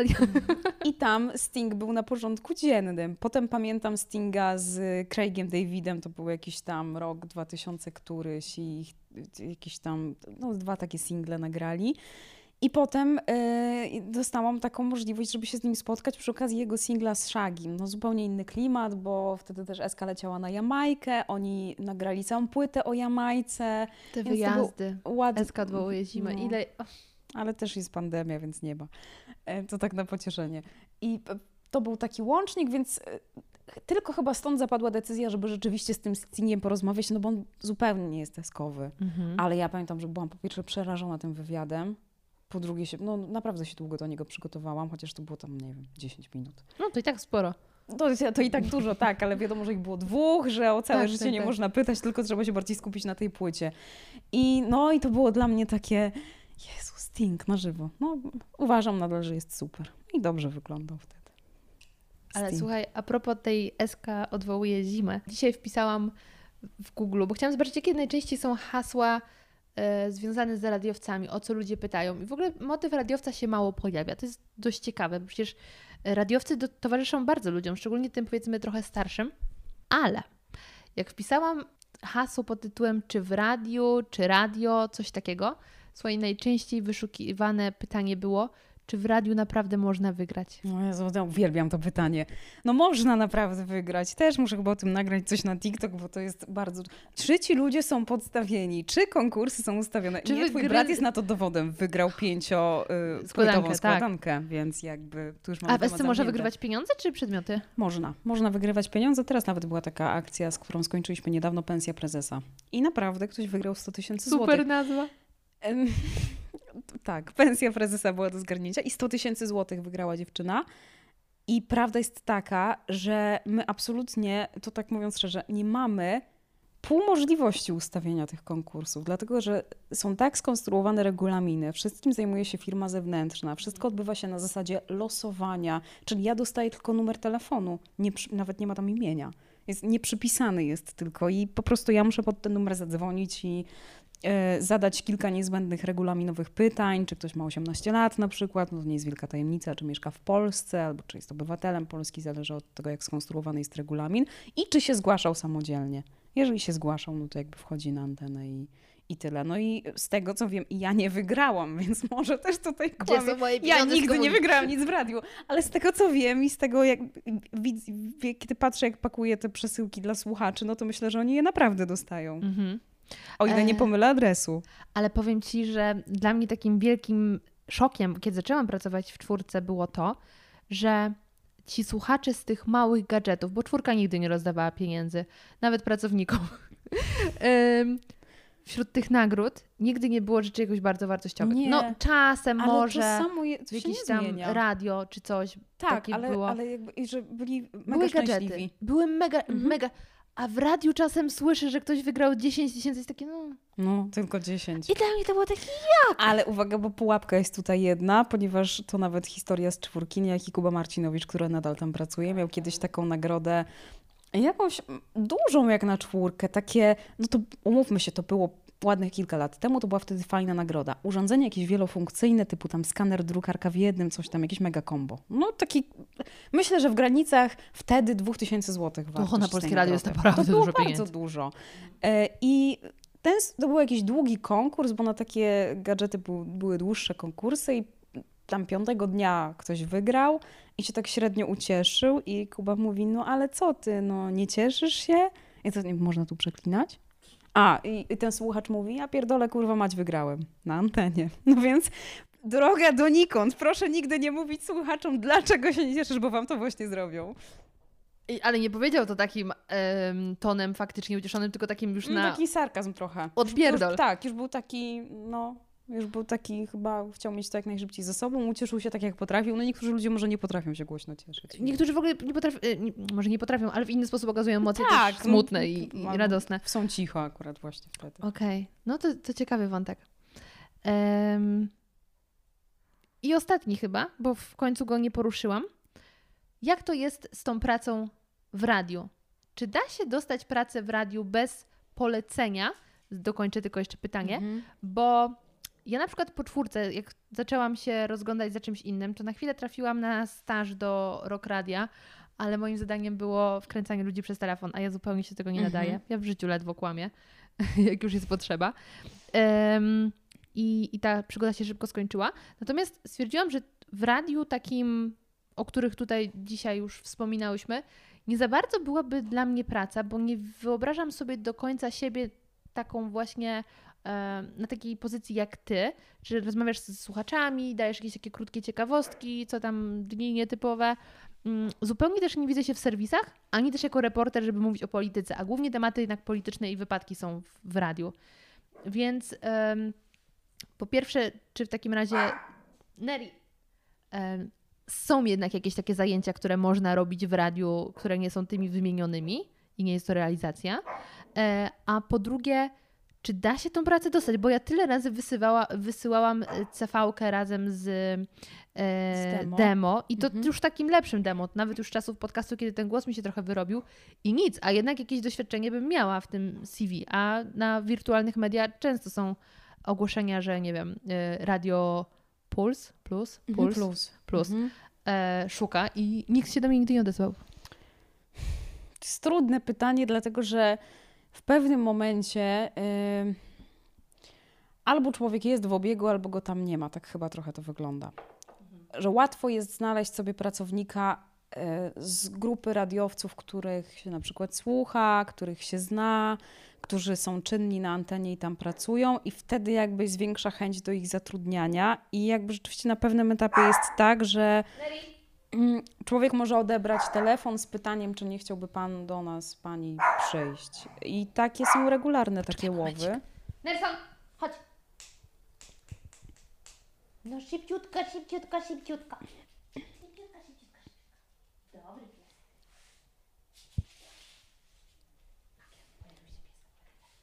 Y, I można czasami odebrać taki telefon właśnie z pytaniem, czy chciałoby pani, pan przyjść do nas do pracy. I no jest taki sposób rekrutacji, on trwa. Żółta stacja ma taką, wszyscy wiemy o kim mowa, e, ma e, taką taktykę. I tak najczęściej pozyskuje pracowników, przy czym antenowych to ściąga z innych anten, a takich, którzy mają pracować w newsroomie, ściąga bardzo często z rozgłośni studenckich też. Hmm. I tam też szukają. Dlatego ja zawsze mówię, że rozgłośnie studenckie są bardzo dobrym, bardzo dobrym pierwszym krokiem i często są trampoliną, bo naprawdę wielu dyrektorów słucha rozgłośni studenckich. Oczywiście, że tak, ale ile w ogóle ludzi z kampusa do czwórki przeszło? Tak. I y, niejednokrotnie jest tak, i no, też się zdarzały takie przypadki, że jak ktoś był poszukiwany właśnie na weekendy na przykład, to, to może z rozgłośni studenckich, o ten fajny głos, to się skontaktujmy z nim i ktoś przychodził tak do pracy. Oczywiście wszystko jest też kwestią szczęścia i dobrego momentu. Ja na to nie mam absolutnie recepty, ale tylko to mi życie pokazuje, że czasami trzeba po prostu trafić na dobry moment, albo się na niego nie trafi i nie ma absolutnie wtedy rady, bo można mieć cały warsztat i całą gamę umiejętności głosu i doświadczenia i to nie będzie ten Można moment. mieć nawet znajomości, które by mogły cię polecić, ale nie ma miejsca. No właśnie, i to też się zdarza. Więc ja uważam, że można dostać pracę z ulicy. Ja tak dostałam pracę. Wiele osób mi zawsze mówi, o na pewno nie, miałeś znajomości, a bardzo często też się spotykam to na TikToku z takimi komentarzami, no wiadomo dlaczego dostałaś pracę. Wystarczyło, że trzy razy poszłaś do szefa, do gabinetu. No nie wystarczyło. No muszę was zmartwić. To tak nie działa. Może byłoby łatwiej na tym świecie, gdyby tak działało. Nie, to już tak nie działa. Jakby w świecie mobbingu i tego, jak, jak teraz się zmieniła nasze podejście i zmieniło się nasze podejście do tych Świadomość, kwestii, tak. Nadużyć seksualnych i tak dalej, naprawdę y, wszyscy się bardzo pilnują. I to jest, żeby nie było, to jest bardzo dobre. Ja to sarkastycznie powiedziałam, że nie, niestety nie jest tak łatwo. Tylko, że to tak nie działa i to nie działa już od kilku lat, więc Długich lat. więc nie jest tak łatwo i wcale naprawdę nie wy- wystarczy super wyglądać, żeby dostać gdzieś pracę. Bardziej w radiu. Kto. Tym bardziej, dokładnie, tym bardziej w radio, gdzie po prostu nie widać, to nie ma tam znaczenia. No, nie mam dobrej odpowiedzi na to pytanie. Da się dostać Nie, pracę to jest- z ulicy. To bo... jest dobra odpowiedź, bo powiedziałaś szczerze, to już jest dobra odpowiedź, bo też mamy ogląd na sytuację i wskazówkę dla osób, które myślą o tym, że chciałyby spróbować w radiu. Radia studenckie. I radia studenckie też nie zawsze biorą studentów. Nie, Więc licealistów śmiało- często biorą, ale często biorą ludzi, którzy już nie studiują, ale Tak. po prostu chcieliby. No bo tam umówmy się, najczęściej praca się zaczyna od no, wolontariatu, tak? Ale można zdobyć doświadczenie i to jest bardzo Oczywiście. cenne, zwłaszcza, że y, no myślę, że większość osób tak zaczęła. W moim przypadku to było oczywiście. bardzo krótko, bo ja tylko miesiąc byłam na praktykach, ale no to był, mówię, szczęśliwy zbieg okoliczności, łód szczęścia, akurat moment, kiedy kogoś potrzebowano i to, że nie wiem, chyba się tam polubiliśmy po prostu.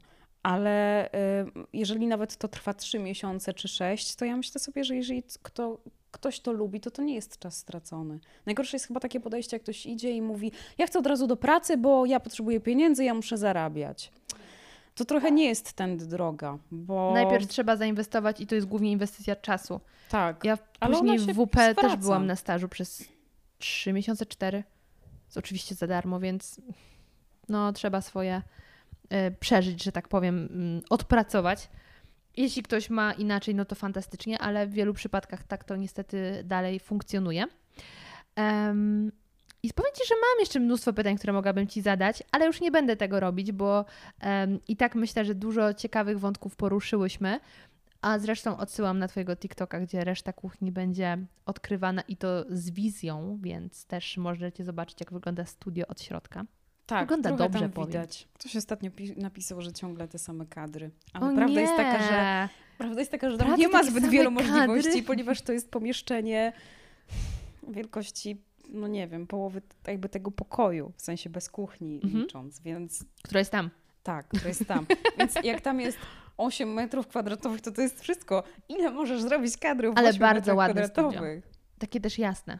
Jasne, bo tam jest okno, to jest duży plus. Super. W czwórce nie było absolutnie okna i człowiek siedział w ciemnościach. Aha, i tak lepiej niż jak poszłaś do e, piwnicy. A, do studiów e, Awaryjnych. retro, Tak, tam się czas zatrzymał.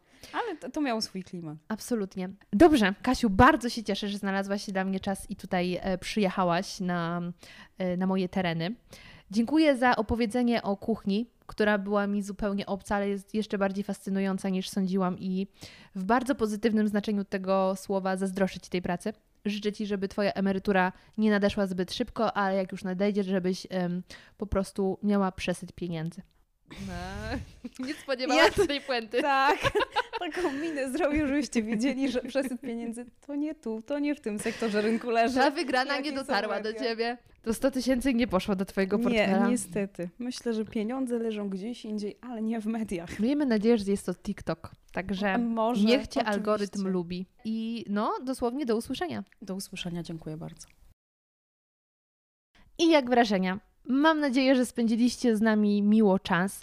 Mam nadzieję, że podobają się Wam też nowe segmenciki, czyli taki mój pomysł na wprowadzenie mm, czegoś nowego, większej dynamiki, stałych części podcastu, które możecie ze mną współtworzyć. Także przypominam, że czekam na Wasze y, odkrycia, dziwne ciekawostki i fakty z dupy do segmentu O czym Ty do mnie rozmawiasz? No i oczywiście drugi segment, czyli pytania od patronów, które możecie zostawiać na grupie na Facebooku. I to tyle z mojej strony. Bardzo dziękuję, że Was mam.